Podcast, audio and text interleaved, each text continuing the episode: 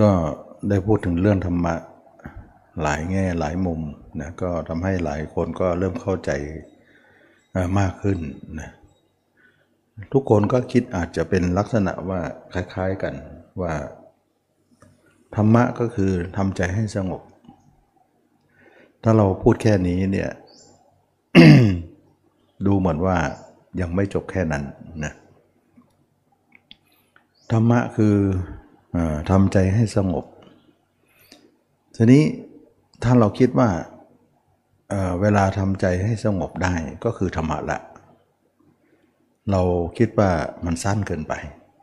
นะสั้นเกินไป เพราะว่าคนเราต้องคิดถึงว่าคาว่าสงบเนี่ยเราสงบเท่าไหร่ประมาณไหน แล้วก็เราต้องรู้จักว่า ธรรมชาติของจิตนั้นเป็นที่แท้จริงแล้วเขาเป็นอย่างไรนะสมมติว่าคนที่ให้ความหมายว่าธรรมะก็คือการทำใจให้สงบทีนี้เราก็พากันไปทำสมาธิกันนะแล้วก็จิตก็สงบได้ แต่กว่ากว่าสงบได้ก็ต้องสู้กันนะเพราะว่าจิตหนึ่งเนี่ยไม่ยอมสงบ จิตหนึ่งก็พยายามที่จะให้สงบลง มันก็มีการต่อสู้กัน ก็ไม่ได้ง่ายเลยสำหรับคนที่จะทำใจให้สงบ คนที่มีความอุตสาหะวิริยะมากกว่า ก็ได้สงบได้นะคนที่ไม่ไม่มีความเพียรมากกว่า ก็บางครั้งอาจจะล้มเลิกไปนะไม่ไหว สู้ไม่ไหวนะแล้วก็ประมาณคนว่าประมาณว่าคนสู้ไม่ไหวนี้ก็ประเภทประเภทที่ประเภทที่หนึ่งก็คือแย่หน่อย ประเภทที่สองก็คือว่าคนที่ได้สงบเรื่อยๆมีเรื่อยๆ เพราะเขาสามารถจะเลี้ยงความสงบนั้นไว้อยู่เลย การเลี้ยงนั้นก็คือว่า เขาต้องขยันทำทุกวันนะว่าความสงบเนี่ยเราเรายังไม่ชำนาญ แต่เมื่อเรารับรับการฝึกมาก ๆ ก็ชำนาญขึ้น จิตก็สงบ เมื่อสงบแล้วเราก็ไม่ปล่อยเกินไป วันวันหนึ่งจะต้องหยอดน้ำอยู่เสมอ ก็หมายความว่าจะต้องนั่งสมาธิอยู่เลยสามวันเจ็ดวันเนี่ยถ้าไม่นั่งหายได้ นี่ก็หมายถึงว่าคนเหล่านั้นเนี่ย ต้องหยอดน้ำอยู่เสมอ ก็หมายถึงว่าต้องอบรมอยู่ แต่คนแรกนั้นไม่ผ่านหรือผ่านบางครั้งสงบแต่ทิ้งไว้นานเกินไปวันหลังทำไม่ได้แหละนะมันก็จะเป็นลักษณะว่าสามวันเจ็ดวันเนี่ยจิตไม่ยอมสงบ มันก็ทำให้ความสงบนั้นเหลือแต่ความทรงจำนะอันนี้ก็เป็นเรื่องของการที่ว่าให้ความหมายว่าธรรมะนั้นนะก็คือทำใจให้สงบ ทีนี้คนประเภทหนึ่งก็คือว่าเลี้ยงสมาธิได้เรื่อยๆนะแล้วก็มีอยู่เรื่อยๆนะพอได้อยู่นะเขาก็ต้องขยันนะว่าสามวันเจ็ดวันเนี่ยไม่ได้นะต้องทำแทบทุกวัน อันนี้ก็อยู่ที่ความขยันของคนนั้น อันนี้ก็คือคนประเภทกลางๆนะแล้วก็คนอีกประเภทหนึ่งก็คือว่านักบวช เช่นลือสีจีภัย เช่น นักพจนักบวชต่างๆ เหล่านี้เนี่ยเขาเรียกว่าอาชีพนะอาชีพเลย หมายถึงว่าไม่อยู่ของเหลืองออกเป็นนักพจนักบวชก็มีมานานแล้วสมัยไหนๆก็มีประจำโลกนะฉะนั้นอินเดียเนี่ยจึงแหล่งเป็นแหล่งวัฒนธรรมที่ทำเรื่องนี้มายาวนานนะเราก็ถือว่าเป็นแหล่งที่เกิด ศาสนาปรัชญาเป็นอันมากนะก็มนุษย์รู้จักการทำสงบมามานานแล้ว พวกฤาษีเหล่านี้เนี่ยทำเป็นอาชีพ เขาจะต้องทำมากกว่าสามวันเจ็ดวันไม่ได้ ต้องทำแทบทุกวัน แล้วก็ทำวันละมากๆนะบ่อยๆ เขาก็ได้สมาธิมากขึ้น จนถึงเข้าสมาธิที่ลึกที่สุดได้ ลึกแค่ไหนนั้นก็เป็นเรื่องของการที่ฤาษีแต่ละตน หรือว่านักพจนักบวชแต่ละท่านจะได้มากแค่ไหน ถ้าคนไหนได้มาก ๆ ขนาดที่ว่า นั่งห้าวันเจ็ดวันได้สามวันเจ็ดวัน นั่งไม่ลุกเลย ก็ยังมีนะเขาเรียกว่าเข้าสมาบัตินั่นเองนะสิบห้าวันนะนั่งบางครั้งเราเคยได้ยินไหมว่าฤาษีเนี่ย นั่งจนเถาวันพันตัว นั่งอยู่ในป่านะนั่งจนที่ว่า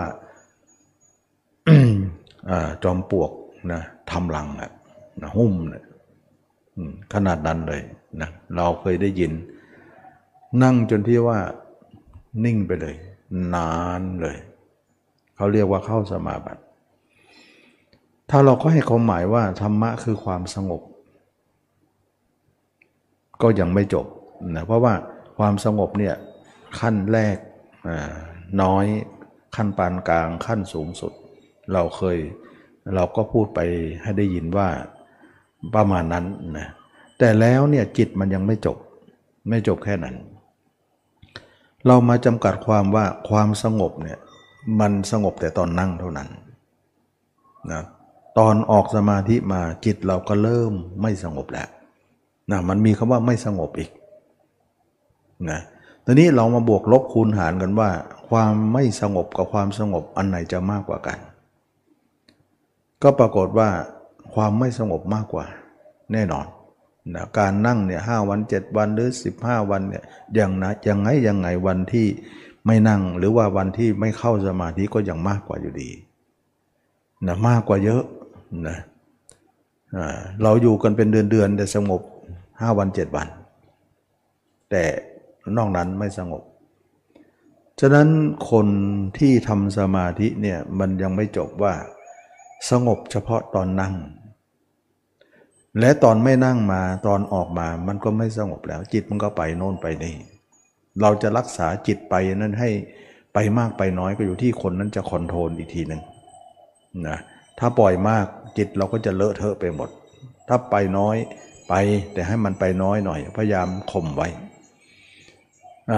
ข่มไว้ขี่ไว้ให้จิตนั้นนิ่งอยู่ได้มากที่สุดนะก็จะรักษาตำแหน่งของสมาธิได้ดีกว่า อันนี้ก็เป็นเรื่องว่าเป็นเรื่องของคนคนที่จะปล่อยใจ มากน้อยแค่ไหน อันนี้ก็ยังไม่จบแค่นั้นนะก็คือว่า การไปของจิตนั้นจะมีทุกคน ตั้งแต่ว่า สงบน้อยสงบปานกลางสงบมากที่สุด แต่ต้องมีแน่นอน เมื่อเป็นอย่างนี้แล้วเนี่ยความหมายของการให้จิตสงบนั้นนะเป็นธรรมะเนี่ยยังไม่จบแค่นั้น เพราะความไม่สงบก็ยังมีอยู่ต่อไป และความไม่สงบนั้นมีมากกว่า เรายังถือว่าเป็นธรรมะไม่ได้ แล้วก็คนที่สงบเนี่ย แบบนี้เนี่ยเขาเรียกว่าสงบด้วยสมาธิ เขาไม่ได้มองถึงว่า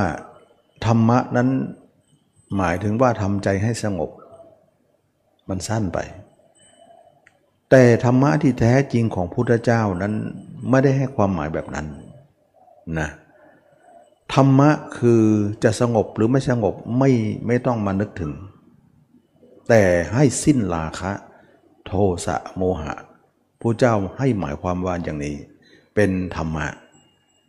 เราเห็นไหมว่า คนละประเด็นกันเลย สงบจริงแต่ไม่สิ้นราคะโทสะโมหะ เราเคยได้ยินไหมว่าฤาษีเนี่ย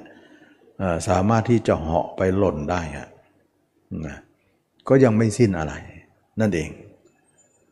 อันนี้ก็หมายถึงว่า คนที่ทำสมาธิจะเน้นแต่ความสงบอย่างเดียว แต่ไม่เน้นว่าราคะจะละอย่างไร โทสะโมหะจะละอย่างไรเขาไม่ได้สนใจ สนใจว่าให้สงบก็ถือว่าสำเร็จประโยชน์ ก็เลยไม่มองประเด็นที่ราคะโทสะโมหะว่าเป็นประเด็นใหญ่อะไร ก็เลยทำให้คนประเภทนี้เนี่ยมองความสงบเป็นใหญ่ ไม่ได้มองละกิเลสนะถึงกิเลสจะมีเขาก็มีไป เขาไม่ได้สนใจอะไรหนัก นะแต่คนอีกคนหนึ่งเนี่ยเขามองเรื่องละกิเลสเป็นเกณฑ์ สงบไม่สงบนั้นเขาไม่ได้เป็นประเด็นนะมันก็เลยมีสองประเภทว่าประเภทหนึ่งเนี่ยเน้นความสงบ แต่กิเลสไม่เน้น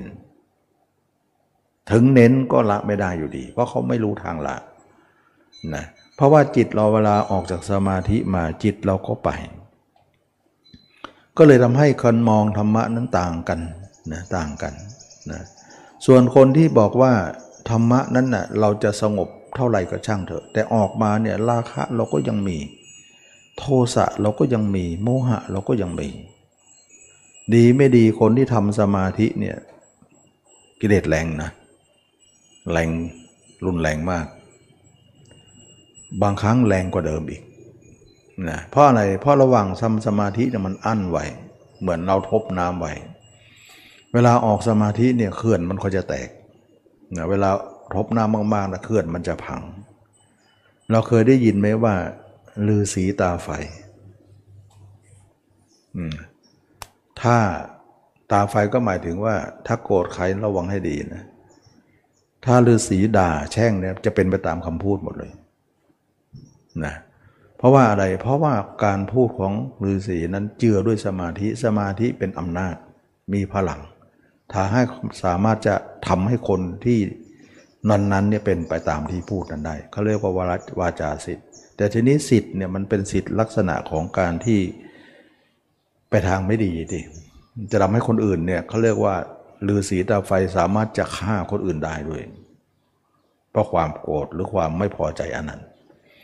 นี่วาจาสิทธิ์แต่ฆ่าเขาอย่างเงี้ยมันจะดีเลยนะฉะนั้นจึงว่ามันเป็นเรื่องของการแอบแฝงของกิเลสนั่นเองที่เจือด้วยสมาธินั้น มันเจือแล้วก็ทำให้พูดหรือการกระทำไปนั้น ก็เลยเป็นไปด้วยกิเลสนั้น สามารถที่จะให้คนเหล่านั้นเนี่ยเป็นไปตามต่างๆนาถ้าเราไปสัมผัสสังคมอินเดียนะเราจะรู้ได้ว่า เขาเนี่ยคุ้นเคยกับนักพจนักบวชมาโอ้โหไม่รู้กี่พันพันปี ไม่รู้เท่าไหร่เพราะว่าเป็นแหล่งที่ไม่เหมือนประเทศอื่นนะมีนักพจนักบวชเยอะ เวลานักบวชจะขออะไร จะทำอะไรเนี่ยต้องให้ ถ้าไม่ให้นักบวชว่าเนี่ยจะเป็นไปตามนั้นเลย เขากลัวกลัวมากก็ต้องให้อะไร นะเคยมีมาแล้วนะว่าสมัยก่อนเนี่ยตระกูลของพุทธเจ้าเนี่ยเป็นตระกูลที่ก็เหมือนว่ากษัตริย์เชื้อพระวงศ์ของพุทธเจ้านั้นก็ไปมีอะไรกันนางทาสีนะมีอะไรกับนางทาสีแล้วก็ได้บุตรคนมาบุตรเกิดขึ้นมาทีนี้บุตรคนนี้เนี่ย ก็พยายามที่จะทำตนให้โดดเด่นนะเพราะว่าเป็นนางทาสี แล้วก็เกิดจากกษัตริย์นะแล้วก็บุตรคนนี้ก็ไปอุบวชเป็นฤาษีเรียกว่ากันหะนะบวชเป็นฤาษีแล้วก็มีฤทธิ์มาก มีฤทธิ์มากแล้วก็มาเข้ามาในหวัง แล้วก็บอกว่าขอ ทิดาของกษัตริย์เป็นมเหสีนะขอแล้วกษัตริย์จะให้ไหมล่ะ ก็ไม่ให้โกรธเลยโกรธก็เงื้อธนูเลย จะยิงนะปรากฏจะยิงไม่ได้ค้างหมดเลยนะราชบุตรต่างๆ ก็กูกันเข้ามาก็จะยิงก็ค้างหมดเลย เพราะอำนาจของฤาษีทำให้ฤทธิ์ค้างนะฤทธิ์ของฤาษีมีมาก บอกว่าธนูเนี่ยถ้ายิงลงฟ้าฟ้าฝนก็ไม่ตกนะเจ็ดปีนะแล้วก็ลงดินก็พื้นพัตพีก็สนั่นเหมือนกระเทือนไปหมดอะไรทำนองนั้นนะยิงไปทางไหนก็ไม่ได้นะจะต้องให้ลูกสาวเท่านั้นนะสุดท้ายก็ต้องให้ เห็นไหมอำนาจของฤาษีเนี่ยฤทธิ์แต่ทำไมต้องขอเรื่องผู้หญิงลองคิดดูดีขอไปทำอะไร อืมฤาษีมีอะไรอยู่อะ อันนี้ก็เราได้เห็นได้ว่ามันก็เป็นเรื่องที่ฤาษีที่มีฤทธิ์เนี่ยก็คือว่ามีอำนาจของสมาธินะทำสมาธิมันก็มีพลัง พลังนั้นก็สามารถที่จะเกินมนุษย์ได้นะแต่ว่ากิเลสมันไม่ออกอะนะพลังแต่กิเลสกำลังทำไมต้องอยู่ได้อะนะทำไมพลังนั้นไม่ทำลายกิเลสนะ เพราะพลังเหล่านี้เนี่ยเป็นเป็นพลังด้านนอก แต่กิเลสมันอยู่ด้านในนะในใจนั้นเป็นกิเลสอยู่ทีนี้เรามาดูที่ว่าพุทธเจ้าของเราสอนเรื่องการละกิเลส การละกิเลส ไม่ได้ว่าเน้นความสงบอย่างนั้นทำยังไงอยากจะให้ละกิเลสกัน นั่นแหละคือธรรมะที่แท้จริง เมื่อละกิเลสได้เราก็จะไม่มี อกุศลอะไร ที่จะไปทำเรื่องไม่ดี มีแต่กุศล ทีนี้กิเลสของเรานั้นเกิดอย่างไรล่ะนะก็เคยพูดอยู่เสมอว่ากิเลสก็คือเกิดเกิดจากจิตที่เราส่งออกไปคิดถึงผู้อื่นนะจริงอยู่ตอนที่เราทำสมาธิเนี่ยงดการส่งไว้หน่อยหนึ่งนะแต่แล้วออกจากสมาธิหรือเลิกการทำสมาธิมันก็ส่งต่อไป ฉะนั้นจิตเรานี่ส่งไปหาผู้อื่น ส่งไปภายนอก เวลาส่งไปปุ๊บเนี่ยเราก็ต้องมีภาพ ภาพเหล่านั้นคือ สิ่งที่เราเคยรู้เคยเห็นผ่านพบมา เช่นตาเราไปเห็นอะไรก็จำไว้ หูเราได้ยินอะไรก็จำไว้ จมูกได้กลิ่นลิ้นได้รสกายถูกต้องสัมผัสใจไปสัมผัสอารมณ์อะไรก็จำไว้ ความจดจำหรือความเป็นสัญญานะอยู่ในใจเราเป็นอันมาก ความทรงจำนั่นเอง เรียกว่าสัญญา สัญญาเหล่านี้เนี่ยมันก็ผุดขึ้นมาให้เราคิด ประจวบกับว่าเรามีกิเลสอยู่แล้ว แล้วสัญญาเหล่านี้ก็เป็นสัญญาของปิดไปทิศทางเดียวกับกิเลสเรา เช่นว่าเราเคยเห็นผู้หญิงผู้ชาย เราจำได้แล้วเราก็พอใจในเขา แล้วก็จำเขาแล้วก็เอามาเอามาคิดบ่อยๆ ความทรงจำนั้นก็ไม่เลือนหายจากใจเรา คิดทีไรก็ทำให้เราร้อนลุ่มด้วยกิเลสเห็นไหมสิ่งเหล่านี้แหละจึงว่ากิเลสมันก็เกิดนะเกิดขึ้นมา อันนี้แหละเขาเรียกว่าการเกิดกิเลส เมื่อเกิดกิเลสแล้วเราก็วิ่งตามกิเลสนั้นไป ว่าจะต้องเอาสิ่งที่คิดนั้นให้ได้นะ ว่านึกรักก็จะรักเขา นึกโกรธก็จะโกรธเขา นึกหลงก็จะหลงไปเรื่อยๆนะมันก็หลงไหลเลื่อนลอยไปเรื่อยๆ ไม่มีการจบสิ้น ฉะนั้นกิเลสมันเกิดตรงนี้ แสดงว่าตอนที่เราทำสมาธิเนี่ยเหมือนกับพักยกหน่อยเป็นหลบนิ่งอยู่หน่อยหนึ่งก็เหมือนเราไปเป็นนักมวยนั่นแหละพักยกนั่นแหละนะหยุดพักก่อนนะเดี๋ยวก็ไปสู้ต่อแบบนั้นแหละ มันเป็นลักษณะเหมือนว่าความสงบนะหมายถึงแค่นั้นเองหรือนะทีนี้มันไม่ใช่ ธรรมะของพุทธเจ้าเนี่ยไม่ใช่แบบฤาษียิ่งกว่าฤาษีนะเป็นมหาฤาษีเลยแหละนะฉะนั้นธรรมะคำสอนพระเจ้าจึงเป็นความลึกซึ้งที่คนเข้าใจยาก นี่แหละจึงว่าเรามาพูดกันเรื่องธรรมะเนี่ยแล้วแล้วเล่าๆ จึงทำให้เราต้องพูดแล้วพูดอีก ซ้ำแล้วซ้ำอีกว่าธรรมะนั้นคืออะไรกันแน่นะอันนี้ก็ขอให้นักปฏิบัติธรรมทั้งหลายว่า ธรรมะที่แท้จริงนั้นเราทำเพื่อละกิเลสเรา เพราะว่ากิเลสของเรานั้นกุ้มลุมเราอยู่เสมอเสมอทำให้เรานี้ได้เห็นว่ากิเลสนั่นแหละเป็นเครื่อง ความไม่สงบ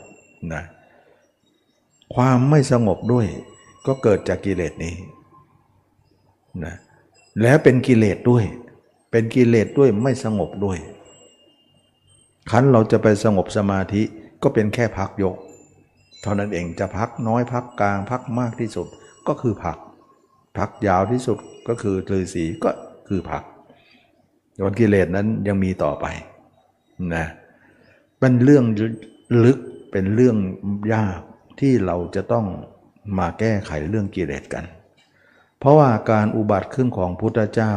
เป็นการอุบัติของการละกิเลสพุทธเจ้าทรงอบรมละกิเลสก่อนนะเมื่อพระองค์ละกิเลสแล้วเนี่ยพระองค์ก็สอนบุคคลอื่นให้ละตาม ก็คือเราท่านทั้งหลายนี่เอง ก็จะเป็นผู้ละกิเลสกันได้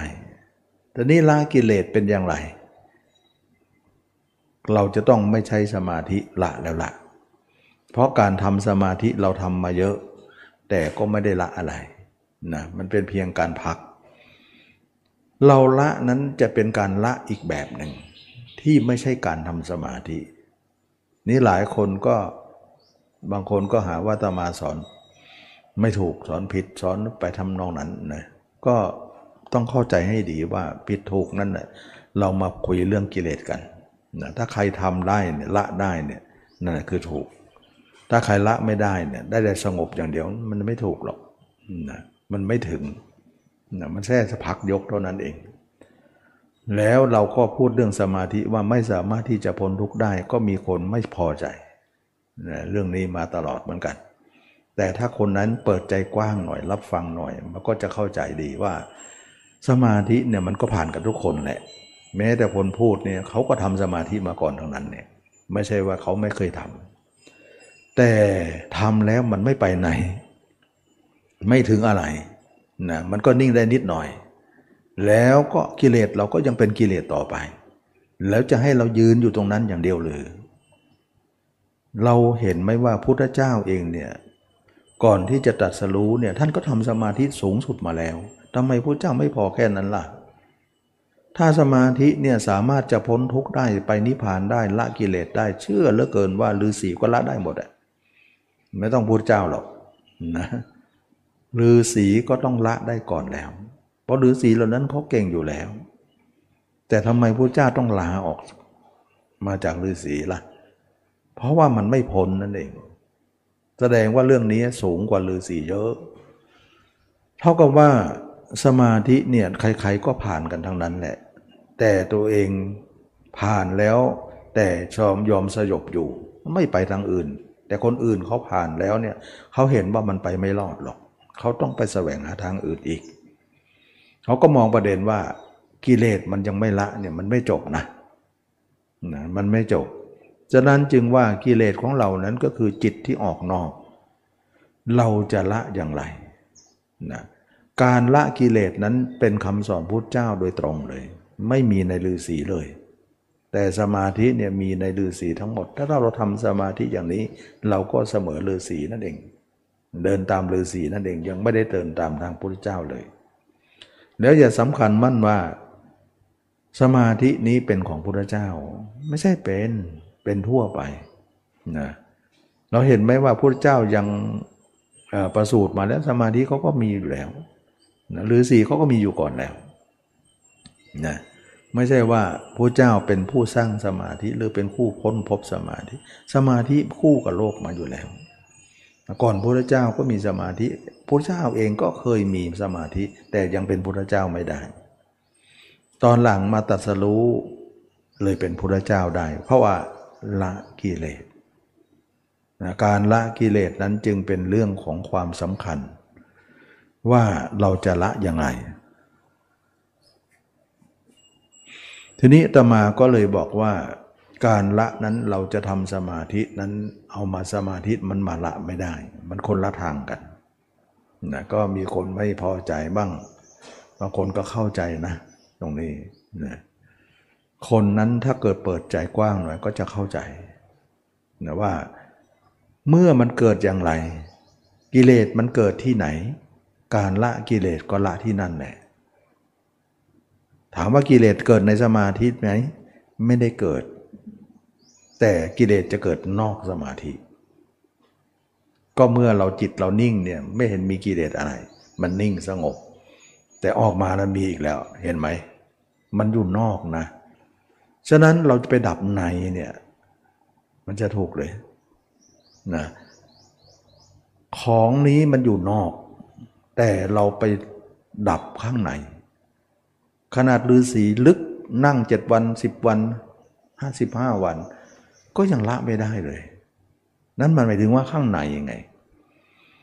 ฉะนั้นจึงว่ากิเลสมันเกิดด้านนอก แต่เราไปละด้านใน ไม่เจอกันหรอกนะ กิเลสเกิดที่ไหน การละกิเลสก็เกิดที่นั่นละที่นั่น ขันที่ไหนก็เก่าที่นั่นว่างั้นเถอะ อย่าไปเก่าทุกต้องไปเกาที่อื่นมันจะมันจะหายคันไหมนักปฏิบัติมองข้ามเสร็จแล้วว่าได้สมาธิหน่อย ก็คิดว่าสมาธิเนี่ยเเเราจะเข้าสมาธิลึกๆแล้วไปฆ่ากิเลสข้างใน หาไม่เจอหรอกหาไม่เจอหรอก เพราะว่ากิเลสมันดูด้านนอก ฉะนั้นเราจะไปละข้างในอย่างไรอย่างไร ก็ไม่สามารถที่จะทำให้ข้างนอกนั้นหมดไปได้นะเราก็ต้องมาละข้างนอกกันอ้าวละข้างนอกนั้นเราจะใช้อะไรละนะในเมื่อเข้าในสมาธินั้นละไม่ได้ ถ้าไม่เข้าก็ไม่ไม่ได้เข้าสมาธิ มันก็เหมือนไม่มีสมาธิแล้วจะละอะไร ก็บอกแล้วว่า การละกิเลสนั้นละด้วยมรรคมรรคเนี่ยมีการละการกระทำอยู่สามประการ ก็คือใช้สติใช้ปัญญาใช้ความเพียรนะสติก็คือมรรคข้อที่ 7 ปัญญาข้อที่หนึ่งความเพียรข้อที่6นะก็คืออยู่ในกลุ่มของมรรคอยู่ดี เราไม่ได้ใช้สมาธิละ แต่ใช้สติปัญญาความเพียรละนะ ใช้สติใช้ปัญญาใช้ความเพียรเนี่ยละกิเลส เราไม่ค่อยได้ยิน นั่นเองจึงว่าคนไม่ได้เอามรรคมาพูด ก็ไม่ค่อยได้ยินนั่นแหละเพิ่งจะได้ยินว่ากิเลสจะละได้ตรงนี้หรือ ละได้อย่างนี้ เพราะจิตมันอยู่ข้างนอกมันเกิดกิเลส เราต้องใช้การละด้วยสามประการนี้ แล้วละสามประการนี้เนี่ยด้วยความเพียรสี่ประการนะ คนที่จะสู้ตัวที่ต่อสู้กิเลสคือสามคนสามตัวก็คือปัญญาสติปัญญาความเพียรแต่ความเพียรต้องทำอยู่ในสี่ข้อนะหนึ่งเราจะต้องตัดจิตของเรานั้นไม่ให้คิดออกไปข้างนอก เพราะอะไรเพราะคิดแต่ละครั้งเท่ากับเราเพิ่มกิเลสเราไปทุกครั้ง แสดงว่าความคิดนั้นเป็นผลเพิ่มของเรากิเลสเราให้มากขึ้นนะถ้าเราคิดถ้าเรามีกิเลสอยู่แล้ว เรายังไปคิดเรื่องกิเลสนั้นๆนนนั่นแหละมันก็มากอยู่ แล้วมันมากอยู่แล้ว มันก็มากขึ้นเหมือนเมื่อไฟมันลุกอยู่แล้วแล้วเราก็ไปเติมเชื้อมากขึ้น เติมฟืนมากขึ้น ไฟนั้นก็ลุกต่อไปมากขึ้น แล้วจะดับได้ยังไง อย่างน้อยเราตัดฟืนก่อน ไฟถึงจะมีอยู่ก็ช่างนะแต่ไฟไม่มีฟืน แล้วมันจะเกิดอะไร ก็ไม่มีเชื้อ ไม่มีเชื้อแล้วมันก็จะลดลงนั่นเอง ลดความร้อนลง เรามีราคะ เรามีโทสะเรามีโมหะอยู่แล้ว เราเอาคนอื่นมาคิด เราไปจดจำสิ่งสารพัดมาคิด เราตัดก่อนได้ไหม บางครั้งนะคนเรานะ บางคนบอกว่าตัดยากตัดไม่ค่อยได้ คือบางครั้งนะเราต้องเข้าใจว่า เราเคยกับสิ่งที่คุ้นเคยมานาน แต่เมื่อสิ่งที่คุ้นเคยนั้นพาเราไปสู่ความไม่ดีนะความหายนะก็คือว่าเราเคยกับการคิดอย่างนี้มานาน เราคุ้นเคยดี แต่มันพาเราไปไม่ดี พาเราถูกกุ้มลุมด้วยกิเลส เราจะต้องปรับนิสัยตัวเองใหม่ว่า สิ่งใดที่เคยฝังลึกในจิตใจที่เราคุ้นเคยนั้น เราจะสร้างความไม่คุ้นเคยต่อไป สร้างความไม่คุ้นเคยกับเขาเสีย เพราะคุ้นเคยเขามากมันก็มากเรื่องนี้ ความคุ้นเคยนั้นไม่ดีเลยนะแล้วก็การตัดของเราแล้วมาดึงเอาจิตมา เรายังไม่คุ้นเคยเลย เราพยายามสร้างความคุ้นเคยขึ้นมา ฉะนั้นบางสิ่งบางอย่างเนี่ยเราต้องปรับพฤติกรรมของเราว่า สิ่งใดที่เราคุ้นเคยสิ่งนั้นมาก ๆ เราเห็นว่ามันไม่ดี เราต้องสร้างนิสัยใหม่ สร้างความคุ้นเคยใหม่ นี่แหละจึงว่ามันเป็นความยากของคนเราก็เพราะว่าเราเนี่ยคุ้นเคยในสิ่งเหล่านั้น แล้วก็ให้เราไม่ไปสิ่งเหล่านั้น มันก็ทำให้เราฝืน ความฝืนเหล่านั้นเองจึงทำให้เราบอกว่ายาก ก็แน่นอนบอกว่ายากแต่เราต้องยอมรับเขานะต้องปรับสภาพจิตใจของของเราเนี่ยให้เข้าไปกับตามตามความจริงเหล่านี้ ฉะนั้นนิสัยเก่าเราไม่ดีเลยเพราะงั้นเถอะนะต้องเปลี่ยนนิสัยใหม่นะแต่เราก็ยังติดนิสัยเดิมๆอยู่ นั่นแหละคือความยากของเรา ความเพียรข้อที่หนึ่งนั้นก็คือว่าเราต้องตัดจิตของเราไม่ให้คิดถึงใคร แม้แต่กิเลสของเราที่เราเกิดมาในภูมิภพนี้เนี่ยเขาเรียกว่าภพภูมิเราเนี่ยเขาเรียกว่ากามมาภพกามมาภูมิกามภูมินี้เขาเรียกว่ามันเป็นภพของกามนะคนมีกามมาเกิดกัน มนุษย์เราก็คือกามนี่แหละมาเกิดกัน ให้เราเนี่ยไม่คิดถึงกามเลย มันเป็นความลำบากนะ ราะเรามีกามอยู่แล้วเนี่ยพูดง่ายๆก็คือผู้หญิงไม่ต้องคิดถึงผู้ชาย ผู้ชายไม่คิดถึงผู้หญิงเนี่ย มันเป็นความอะไรที่ อืม มันมันยากนั่นเองนะแต่เราถึงเวลาแล้วที่เราจะต้องมี เพราะเราเราทำพฤติกรรมนั้นเนี่ยมันถึงได้เป็นอย่างนี้ไง นี่เรามองพูดถึงเรื่องการละกิเลสนะเพราะกิเลสมันเกิดตรงนี้เราจะละมันนะต้องยอมนะ ต้องยอม ไม่คิดก็ต้องไม่คิดแล้วล่ะ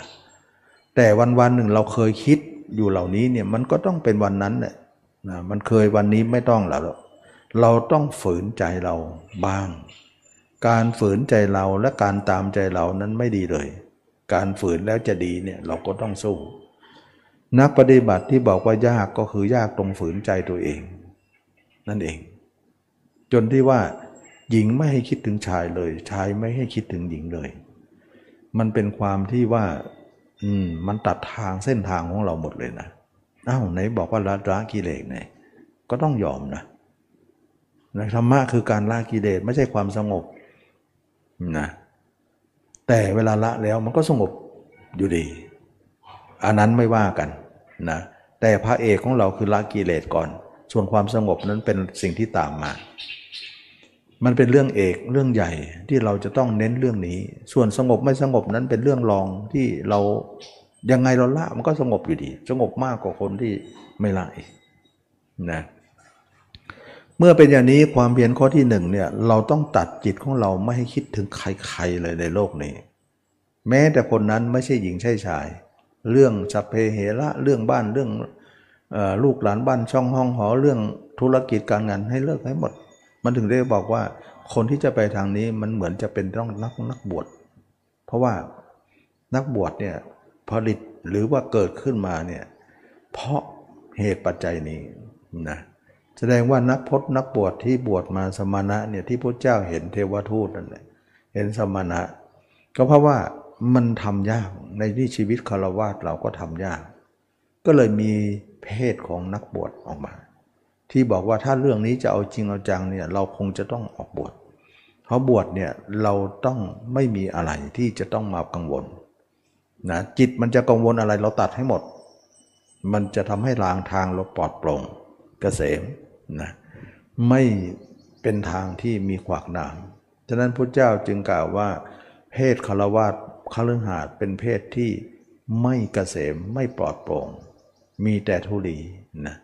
แต่เพศของสมณะปลอดโปร่งนะเกษมสามารถที่จะทำเรื่องนี้ได้นะมันเป็นเรื่องที่ว่าถ้านักบวชเนี่ยถ้าคารวะทำได้เท่ากับนักบวชนักบวชก็ไม่จำเป็นต้องบวชนะก็อยู่คารวะทำไปที่บวชมามันก็ทำได้ยากนั่นเองนะแต่ทีนี้มันจะอยู่ที่ว่าความศรัทธามากความศรัทธาน้อยนะน้อยก็อยู่คารวะทำไปก่อนนะ ถ้ามากก็คือออกบวชนะเพราะว่าจะเอาจริงเอาจังก็ต้องทำสงครามกันละนะเวลาบวชมาปุ๊บเนี่ยพระเจ้าก็บอกว่าเกษาโลมานาขาทันตาตาโจก็คือให้อยู่กับตัวเอง ซึ่งเป็นความเพียรข้อที่สองนะความเพียรข้อที่สองก็คือว่าเราตัดหลังจากตัดจิตออกจากคนอื่นได้เป็นความเพียรข้อที่หนึ่งแล้วความเพียรข้อที่สองก็สารงานต่อเลย ก็คือว่าเอาจิตมาดูตัวเรา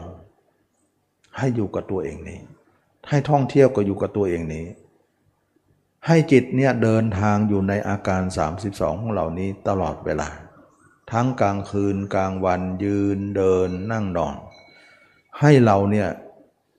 ท่องเที่ยวอยู่ในตัวเรานี้ อยู่เนืองเนืองนะการที่เอาจิตเราท่องเที่ยวอยู่ในตัวเรานี้อยู่เนืองเนืองนั้น ให้เราเห็นตัวเองแจ้ง แล้วให้อยู่กับตัวเองนั้นซะ ไม่ควรอยู่กับคนอื่นอีกต่อไปนะการที่จิตจะอยู่ที่ไหนเนี่ยมันต้องเห็นสิ่งนั้น เราต้องเข้าใจตรงนี้ด้วยนะเช่นว่าเรานึกถึงคนเขาเห็นคนอื่น แล้วก็นึกได้จำได้ เอาคนอื่นมานึกเลยมันมันอยู่ด้วยภาพนั่นเองเราเข้าใจว่าจิตนั้นอยู่ด้วยความเห็นอยู่ด้วยภาพ แต่นี่ภาพเราเนี่ยมันไม่เห็น มันไม่แจ้ง มันไม่มีภาพ เราก็ต้องสร้างขึ้นมานะต้องอบรมขึ้นมา ก็กลายเป็นความเพียรข้อที่สองก็คือว่า เราจะหาอุบายพิจารณาร่างกายของเราให้เห็นกายของเรานั้นแจ่มแจ้งขึ้นมา เราจะหาอุบายต่างๆ ที่จะเอามาอบรมให้เราเห็นตัวเอง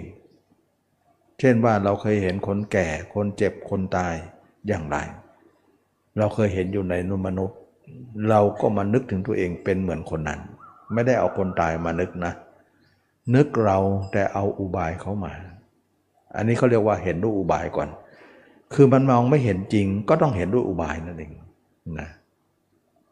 อุบายก็สามารถที่ทำให้เรานั้น สามารถที่จะอยู่กับตัวเองได้ ด้วยอุบายเหล่านั้น อุบายนั้นเราจะต้องทำอยู่เสมอ เพราะเป็นแหล่งเกิดของธรรม นะเราจะดูข้อหมวดของธรรมในสติปัฏฐานสี่นะว่า ความเกิดของธรรมคือความเกิดแห่งโยนิโสมนสิการนะก็คืออุบายที่แยบคายที่เราสร้างขึ้นมาอยู่เสมอ เป็นการเกิดของธรรมะนะท่านนั้นสติปัฏฐานสี่นั้นท่านจะพูดถึงเรื่องความเกิดความดับอยู่นะเช่นว่า ความเกิดของกายคือความเกิดของอาหาร ความดับของกายคือความดับของอาหาร ความเกิดของเวทนาคือความเกิดแห่งผัสสะนะความดับของเวทนาคือความดับแห่งผัสสะความเกิดของจิตคือความเกิดแห่งนามโลกความดับของจิตคือความเกิดของนามรูปนะอันนี้ความเกิดของธรรมคือความเกิดแห่งโยนิโส มนาสิการ ความดับของธรรมคือความดับของโยนิโสมนาสิการท่านเราจะเห็นว่าในสติปัฏฐานสี่นั้น ท่านหมายถึงธรรมะที่จะเกิดขึ้นนั้นคือความเกิดขึ้นของการตั้งอุบายไว้เสมอ คนเราไม่มีอุบายเนี่ยไปทางธรรมธรรมะเกิดไม่ได้หรอก อุบายเหล่านี้เนี่ยเป็นอุบายทางธรรม เรามาพูดเรื่องอุบายก่อนว่าบางคนอาจจะไม่เข้าใจ อุบายทางโลกมีไหม มีนะอุบายทางโลกก็คือว่า เช่นว่าหญิงเห็นชายชายเห็นหญิง คนที่เห็นกันนั้นต่างคนต่างมีกิเลสอยู่แล้วนะเมื่อเห็นกันก็ชอบกัน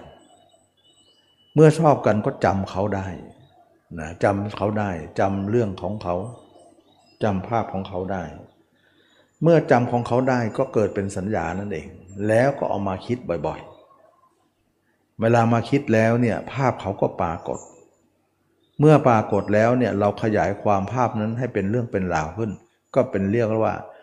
กิเลสก็มากขึ้น เกิดขึ้นก็ร้อนรุ่มมากขึ้น แสดงว่าจิตมันโลกมันก็มีอุบายของมันก็คือพยายามสรรหาคนอื่นมาคิดอยู่เรื่อยนั่นเอง นั่นแหละก็เรียกว่าอุบาย เดี๋ยวก็เอานั้นมาคิดอีกแล้ว เดี๋ยวอุบายมันก็มีขึ้นมาอีกแล้ว เอานั้นเรื่องนั้นเรื่องนี้ขึ้นมาคิดอยู่เรื่อยๆ นั่นคืออุบายทางโลก เขาเรียกว่าเกิดจากสัญญา เรียกว่ากามสัญญานั่นเอง แสดงว่าสัญญาทางโลกก็คือกามสัญญา อุบายทางโลกก็คือกามะอุบายอันเกิดจากกามนะแต่อุบายทางธรรมเนี่ย เป็นสัญญาเหมือนกัน เรียกว่าเนคขมะสัญญา หรืออสุภะสัญญานี่แหละ สัญญาก็หมายถึงว่าเราจำจากคนตายคนอื่นมา พูดง่ายๆก็คือว่า โลกเอาคนเป็นมาคิดนะทางธรรมเอาคนตายมาคิด ให้มันตรงข้าม มันถึงจะมานะ ถ้าไม่ไม่เอาคนตายมาคิดมันไม่มานะ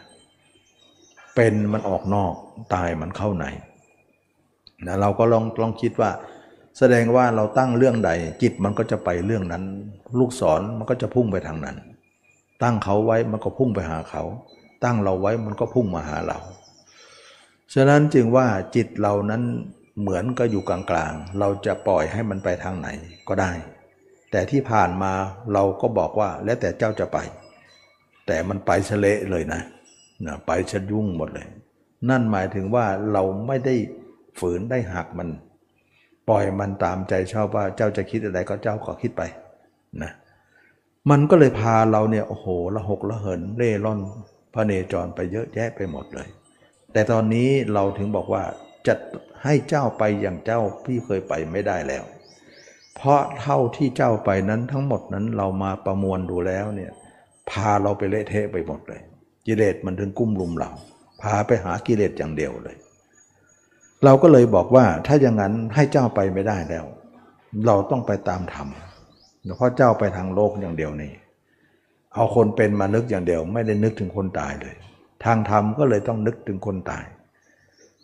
เพราะอะไรเพราะเราจะต้องแก่ต้องเจ็บต้องตายข้างหน้าอยู่แล้ว เราก็นำอุบายเหล่านี้มาอบรมจิตใจของเรา ก็เลยว่าเรานึกถึงตัวเราในรูปของความตาย มันจะได้กลับด้านกัน ขณะเดียวกันจิตเราก็จะคิดถึงเรื่องคนเป็น เราก็ต้องตัดมัน แล้วเราก็จะนึกถึงคนตาย นึกคนเป็นนั้นเขาเรียกว่ากามสัญญา นึกคนตายนั้นเขาเรียกว่าเนคขมะสัญญา เอาสัญญากับสัญญาเนี่ยมาหักล้างกัน เรียกว่าล้างมือด้วยมือเลยแหละล้างเท้าด้วยเท้า มันจะสะอาดนะไม่งั้นไม่สะอาดนะ ลองมือหนึ่งเลอะนะมือหนึ่งไม่ช่วยเนี่ยลองดูมันจะมันจะมันสะอาดไหมล่ะนะมันก็เลยว่าต้องมาขัดมาถูกัน สัญญากับสัญญา สัญญาทางโลกเราจะไม่ตั้งไว้เลย นั่นมันเป็นพ่อโลกกามสัญญา ส่วนสัญญาทางธรรมนั้นเราจะตั้งไว้ ก็เรียกว่าสัญญาทางธรรม ก็คือเนคขมะสัญญาก็คือการเห็นตัวเองเป็นอสุภะหรืออสุภะสัญญานั่นเอง ทำไมเราต้องนึกถึงตัวเองเป็นอสุภะเพราะเราเนี่ยห่างเหินตัวเอง แต่ใกล้ชิดคนอื่นเหลือเกินนะตัวเองเนี่ยไม่ได้นึกถึงตัวเองเลย แต่เกิดมาทั้งทีเอาจิตไปไว้กับคนอื่น จนที่ว่าเราไม่มีโอกาสที่จะได้เห็นตัวเองเลยว่า ตัวเองเป็นใครมาจากไหนเป็นอะไร เราไม่รู้สถานะตัวเอง แต่รู้คนอื่นไปหมด ยิ่งสมัยนี้มีสื่อเยอะบริโภคสื่อเยอะจนเต็มแป้ไปหมดทั้งโลกเลยนะพูดง่ายๆก็สื่อก็เป็นโลกทั้งนั้นนะแสดงว่าพญามารเนี่ยสร้างสื่อมานะมนุษย์จะคิดค้นขึ้นก็ตาม แต่มันก็มาจากผลของมารนะมันเป็นเกมของมารที่มนุษย์เนี่ยค้นขึ้นมาก็เป็นของมารทั้งนั้นทำให้มนุษย์จิตเอาไปผูกพันกับสิ่งสิ่งที่รู้เห็นเหล่านั้น เป็นอันมากนะจนลืมตัวเองไม่เห็นตัวเองเลย ที่เรียกว่านกไม่เห็นฟ้า แต่ก็อยู่บนฟ้าปลาไม่เห็นน้ำก็อยู่ในน้ำไส้เดือนไม่เห็นดินก็อยู่ในดิน เราอยู่กับเราแต่ไม่เห็นเราไปอยู่กับเขาหมด มันไม่เห็นกัน เราจะต้องมารู้มาเห็นตัวเองนะการเห็นตัวเองนั่นแหละจะเป็นจุดจบของปัญหานะกิเลสมันก็จะหมดที่นั่น การเห็นตัวเองเห็นอย่างไร การเห็นตัวเองนั้น ธรรมชาติคำว่าเห็นนั้นเรามีอยู่แล้ว มียังไงอะทุกคนเนี่ยยังไม่ได้ปฏิบัติธรรมก็มีอยู่แล้วนะแต่เราไปเห็นคนอื่นไปหมด เวลาเราเห็นคนอื่นเห็นยังไงล่ะ เห็นด้วยการคิดใช่ไหมล่ะทั้งที่คนนั้นไม่อยู่ตรงนี้นะ ใช่คนนั้นไม่ได้อยู่ตรงนี้ แต่เราสามารถจะเห็นคนนั้นได้ ตรงนี้นะเพราะอะไรเห็นด้วยจิต เขาอยู่ที่อื่น แล้วเราก็สามารถจำเขาได้ แล้วเราก็เอามาคิด เมื่อมาคิดภาพเขาก็ปรากฏทันทีเลยนะมันรวดเร็วมาก เราอยู่ตรงนี้เราเห็นคนอื่นได้ ทั้งที่คนอื่นคนนั้นไม่ได้อยู่ตรงนี้ แล้วเห็นคนอื่นแล้วเกิดกิเลสไหม เกิดสิ บางครั้งคนนั้นเราไม่รู้จักเลย เอามาคิดยังเกิดเลยนะแสดงว่าจิตมันก็ร้อยเล่เพทุบายเหมือนกัน ทั้งๆทที่เขาเราก็ไม่รู้จักเขา รู้จักอยู่แต่ว่ารู้จักส่วนตัวนั้นไม่ได้รู้จัก เห็นอยู่ รู้อยู่ด้วยสื่อด้วยการเห็นอะไร แต่ส่วนตัวไม่ได้เป็นคนรู้จักมักคุ้นอะไร แต่เอาเขามาคิดก็เป็นเรื่องกิเลสทั้งนั้นนะกิเลสมันก็เกิดได้ทางนั้น ทีนี้เมื่อเป็นอย่างนี้แล้วเนี่ยความเห็นของทุกคนมีอยู่แล้ว แต่มันผิดคน มันไปอยู่คนอื่น เราย้ายความเห็นนั้นมาอยู่ตัวเองซะนะถ้าคนไหนถามว่าเห็นตัวเองเห็นยังไงนะก็เห็นคนอื่นเห็นยังไงล่ะ เห็นตัวเองแบบนั้นเนี่ยแสดงว่าความเห็นเรามีอยู่แล้ว ไม่ได้มาผลิตผลอะไรนะไม่ได้มาสร้างขึ้นใหม่อะไร แต่เพียงแต่ย้ายใหม่ ย้าย จากเขามาอยู่ที่เราซะมันจะจบเลยนะ แสดงว่าทุกคนมีความเห็นอยู่แล้ว แต่มันไปเห็นคนอื่นไม่ได้เห็นตัวเอง เวลาเห็นคนอื่นนั้นเราเรียกความเห็นนั้นว่าอย่างไร เราเรียกว่าวิญญาณนะมโนวิญญาณ เรามโนไปแล้วก็เห็นไป ซึ่งการเห็นคนอื่นนั้นเขาเรียกว่า เห็นด้วยมโนวิญญาณ แล้วมโนวิญญาณเป็นหัวหน้าของวิญญาณทั้งห้าอีกทีหนึ่งเช่นว่าตาเห็นอะไรเนี่ยเป็นจักขูวิญญาณ แล้วก็ไปฝากไว้ที่มโน หูได้ยินอะไรก็จำได้แล้วก็ไปฝากที่มโน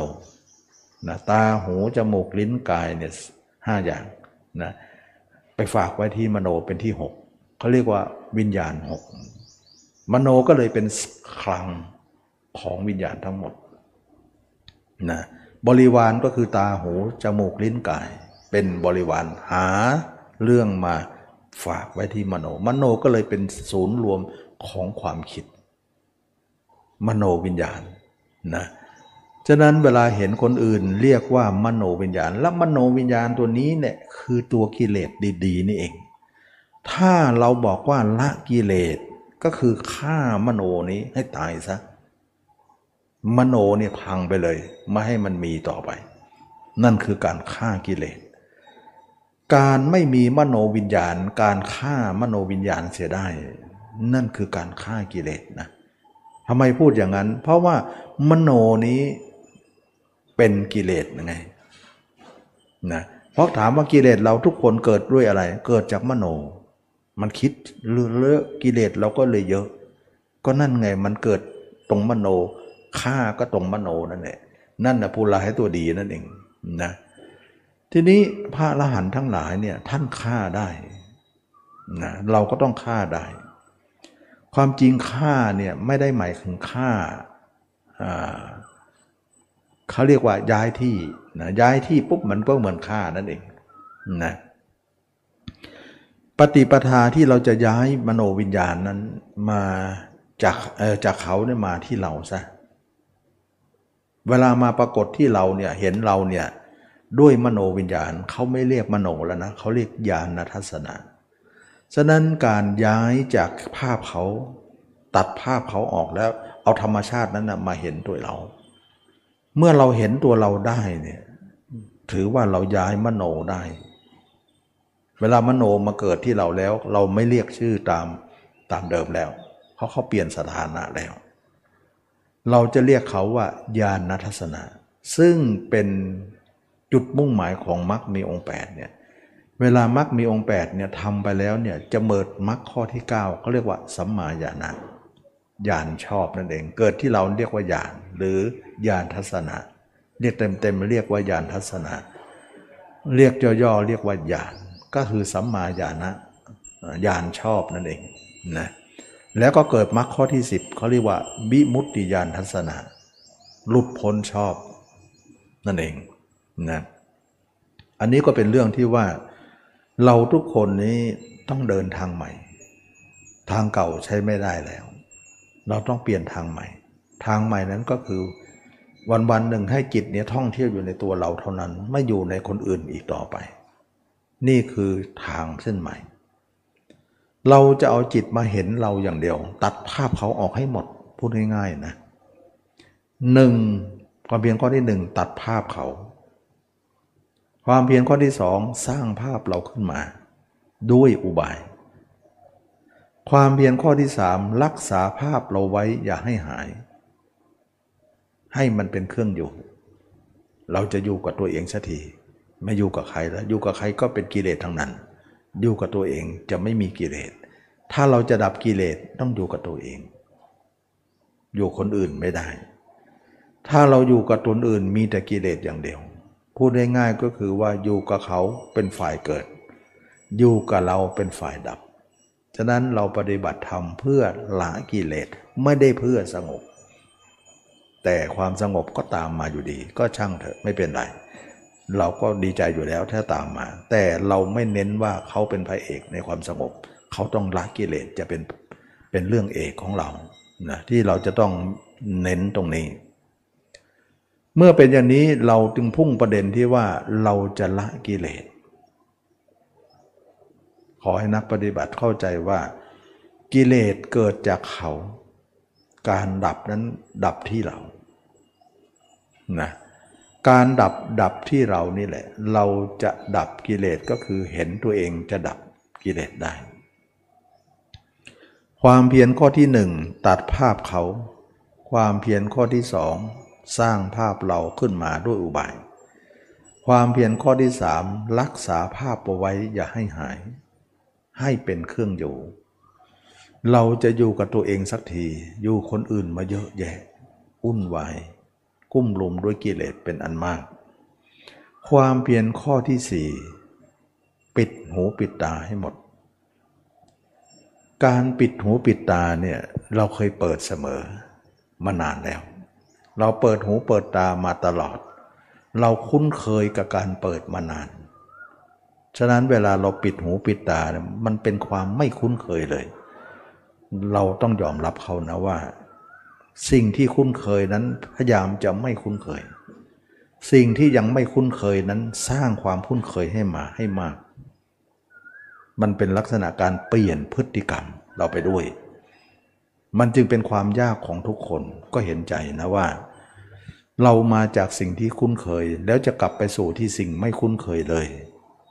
นะก็เหมือนเราเคลียร์ตัวนอนออกจากสิ่งของเหม็นมันก็ยักกระเสือกไปหาของเหม็นอยู่ดี ทั้งๆทที่รู้ว่ามันเหม็น แต่มันชอบอยู่ มันอยู่จนที่ไม่เหม็นแล้ว มันเป็นเรื่องของการที่เคยชินกับสิ่งนั้น แต่หารู้ว่าสิ่งนั้นนะกำลังเป็นพิษเป็นภัยแก่เรา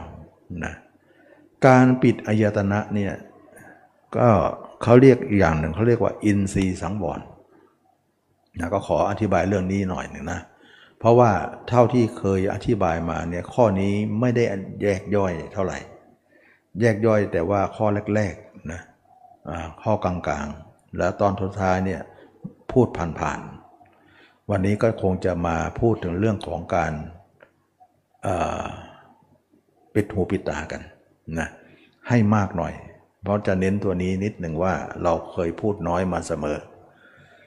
การปิดหูปิดตานั้นปิดอย่างไรนะเราแต่เคยแต่เปิดหูเปิดตามาตลอด อยู่แล้วนะการเปิดหูเปิดตาเนี่ยการปิดการเปิดการปิดหูปิดตาเนี่ยเรายังไม่เคย เราจะสร้างความคุ้นเคยขึ้นมา เราต้องเตรียมความพร้อมว่าเราต้องเปลี่ยนพฤติกรรมใหม่ทั้งหมดเลย สร้างความคุ้นเคยใหม่ขึ้นมา ความคุ้นเคยเก่าพยายามตีตนออกห่างนะมันก็เป็นเรื่องที่ว่าสร้างนิสัยใหม่นะ เพราะสิ่งที่เป็นของใหม่เป็นสิ่งที่ยังเปราะบางแต่เรา ที่เรายังทำได้ยาก ก็ต้องยอมรับนะสิ่งที่เคยฝังแน่นอยู่ในจิตใจของเรานั้นเป็นความเคยชินมันง่ายมากนะสำหรับการไป แต่เอาเถอะของง่ายของไปของง่ายของที่เคยอยู่นั้นมันเป็นพิษแล้วตอนนี้เราเห็นว่ามันเป็นกิเลสของเรานะก็เราก็จะเป็นเจ้าต้องมีการจำใจที่จะต้อง ตีตนออกห่างนะทั้งๆทที่ใจนี้เรียกร้องหาอยู่ การสำรวมอินทรีย์ การตัดปิดหูปิดตานั้นจะปิดอย่างไร จะทำตาให้บอดจะทำลายหูให้หนวก อุดหูซะอย่างนั้นใช่ไหม ไม่ใช่ เรามีสติปัญญาพอ เราไม่ทำร้ายตาของเราให้บอดหรอก เราไม่ทำร้ายหูหรอก เราจะใช้ปัญญาเป็นเครื่องปิดสติปัญญาความเพียรเรามีอยู่แล้ว เราไม่โง่นะตาเนี่ยปล่อยมันไป หูเนี่ยมันปล่อยมันไป วันวันหนึ่งลืมตาลืมหูไปเลย แต่จิตอย่าไป เท่านั้นเองมันก็เหมือนว่าเราเปิดไฟหน้ารถ แต่เราไม่มองตามไป เราเห็นก็เห็นไปแต่ใจของเรา จิตของเราเห็นตัวเองซะก็หมายถึงว่าเราเปิดไฟหน้ารถ แต่จิตตาของเรามองอยู่ในรถแบบนั้นแหละ ไฟหน้ามันก็ทำหน้าที่ไป เพราะวันหนึ่งมันต้องทำหน้าที่ของมันคือปลืมตา เปิดหูเปิดตา แต่เพียงแต่ว่าเมื่อก่อนมันเปิดแล้วจิตเราเข้าไปร่วมด้วย มันมีปัญหาตรงนี้ แสดงว่าตาเนะ่ะเขาเรียกว่ามังจักสุมังสะจักสุนะตาเนื้อของเรานั้นนะแต่ใจของเราไปร่วมนั้นเป็นลักษณะของจิตของเราไปร่วม กลายเป็นว่าจักขุวิญญาณนะตาของเรานั้นเรียกว่าจักขุนะสิ่งที่จิตเราไปร่วมกับตานั้นเรียกว่าจักขุวิญญาณ เมื่อร่วมแล้วก็ไปกระทบสัมผัสสิ่งภายนอกขึ้นมาเรียกว่าผัสสะจักขุจักขุวิญญาณผัสสะสามอย่างประชุมกันนะ นั่นคือการเกิดของทุกข์นะประจวบกันทั้งสามกลายเป็นผัสสะนั่นเองนะเป็นเป็นภาษาก็กลายเป็นเรื่องทุกข์เป็นเวทนา เป็นตัณหาเป็นอุปทาน เราจะให้ตาหูนี้ทำงานไป แต่ใจของเรานั้นไม่ย่อมเราไม่ไม่ร่วมการทำงานของตาหูนะเราไม่ร่วมด้วย ชวนจิตนั้นเห็นตัว แต่ตาเห็นผู้อื่นก็เห็นไป แสดงว่านี่เหมือนหมายถึงว่าเรากับตาจิตตาเรากับจิตนั้นไม่ร่วมเดินทางกันนะเมื่อก่อนมันร่วมหัวจมท้ายไปด้วยกัน แต่ตอนนี้ตาลืมไป แต่จิตหาได้ไปไม่ อยู่กับผมขนเล็บฟันหนังอยู่กับตัวเอง นี่คือการปิดแล้วนะ เราใช้สติปัญญาคือการปิด การที่เราเห็นตัวเองอยู่ตลอดเนี่ยถึงแม้ตาเราจะเห็นคนอื่น อยู่ก็ให้เห็นไป หูได้ยินคนอื่นอยู่ก็ได้ยินไป แต่จิตของเราเห็นตัวเอง เห็นผม เห็นขน เห็นเล็บ เห็นหนังอยู่ ถือว่านั่นคือปิดแล้ว เราปิดด้วยสติปัญญาอย่างนี้ เมื่อเป็นอย่างนี้แล้วเนี่ย หรือว่าการสำรวมอินทรีย์คำว่าอินทรีย์เนี่ยเขาเรียกว่าใหญ่นะอินทรีย์ก็เหมือนนกอินทรีย์เนะเป็นใหญ่กว่านกทั้งปวงนั่นเอง ตาเขาเรียกว่าจักขุนสีนะเป็นใหญ่ในการเห็น หูเนี่ยโสตินรีเป็นใหญ่ในทางได้ยิน จมูกได้กลิ่นลิ้นได้รสการถูกกายสัมผัสถูกต้องใจคู่กับอารมณ์เขาเรียกว่าใหญ่อินทรีย์หกนะ ก็คือมันใหญ่ ใหญ่ในทางที่ว่ามันใหญ่แต่ละทางละทาง เอาตาแทนหูได้ไหม เอาหูแทนตาไม่ได้นะมันเป็นใหญ่เฉพาะการรู้การเห็นของเขา นั่นเรียกว่าอินทรีย์หกเราสังวรอินทรีย์ อินทรีย์สำรวม อินทรีย์สังวรนั่นเอง ก็คือการที่ไม่ปล่อยจิตออกไปข้างนอกไปหาคนอื่น นั่นแหละเขาเรียกว่าสังวรอินทรีย์ แต่ปกติแล้วตาหูเราเนี่ยจะไปหาแต่คนอื่นอยู่เลย เราต้องสำรวมไว้อย่าให้ไปนะเวลาไปปุ๊บครั้งแรกเนี่ยจิตเราไปหาคนอื่นปุ๊บครั้งแรกเนี่ยเราก็จะนึกถึงภาพของคนนั้นออกมานะเราก็จะเห็นสิ่งนั้นขึ้นมานะการเห็นภาพหรือเห็นสิ่งนั้นขึ้นมาเนี่ย ด้วยใจของเรา การเห็นนั้นเขาเรียกว่า นิมิตนะนิมิตแปลว่าเครื่องหมาย การเห็นเขาครั้งแรกจิตเราเนึกถึงใครแล้วเห็นภาพคนนั้นขึ้นมาเนี่ยหรือตาเราเห็นตรงๆนี้ก็ก็ได้นะถ้าจิตเราไปร่วมกับตานั้นไปเห็นเขาก็ก็ก็ถือว่าเป็นภาพนะร่วมหูก็เป็นเสียงไป นะเขาเรียกว่าถ้าจิตไปร่วมนั้น ถือว่าไม่สำรวมอินทรีย์ เราอย่าให้ร่วมนะ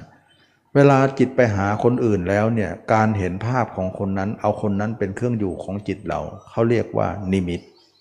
นิมิตแปลว่าเครื่องหมายนะเมื่อเรานึกถึงเขา ภาพเขาปรากฏ นั่นเรียกว่านิมิต ต่อมาเมื่อภาพเขาปรากฏแล้วนึกถึงเขาให้มากในเรื่องนั้น เรียกว่าขยายความให้เขายืดยาวว่าเขาอย่างน้นอย่างนี้อย่างนั้นอย่างนี้เป็นเรื่องเล็กเรื่องน้อย เป็นเรื่องขยายความนะเขาเรียกว่าอนุพยัญชนะนะอนุพยัญชนะหมายถึงว่าปีกย่อยขยายความเป็นเรื่องเป็นราวกิเลสที่เราไม่เกิดก็เกิดขึ้นที่เกิดแล้วก็จะมากขึ้นเรื่อย สมมติว่าหญิงนึกถึงชาย ชายนึกถึงหญิงเนี่ยการนึกครั้งแรกนั้นเป็นนิมิตนะเป็นนิมิตก่อน แล้วเรานึกถึงเขาแล้วเนี่ยเราขยายเขาแยกแยกย่อยขยายความเขาว่า เขาอย่างน้นเขาอย่างนี้ อันนั้นเขาเรียกว่าอนุพยัญชนะ อนุคือย่อยๆซอยย่อยนั่นเองนะให้ยืดเยื้อเลื้อลังต่อไป เขาเรียกว่าอนุพยัญชนะ พิสุเห็นรูปด้วยตา ไม่ถือโดยนิมิต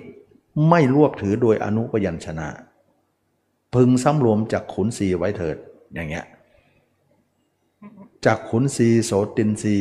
นะจนถึงมนินศีก็คือใจ เวลาคิดถึงคนอื่น ตัดภาพคนอื่นออกไปจ้ะเราอย่าตั้งนิมิตไว้ อย่าให้มีอนุพยัญชนะ สมมติว่าหญิงนึกถึงชายชายนึกถึงหญิง นึกครั้งแรกเนี่ยกิเลสยังไม่เกิดนะ ยังมันยังใหม่อยู่แรกๆเนี่ยยังไม่เกิด แต่ถ้าเรานึกยาวๆไปเนี่ย นึกอย่างโน้นอย่างนี้เราเริ่มเกิดละกิเลสเราเริ่มเกิดละ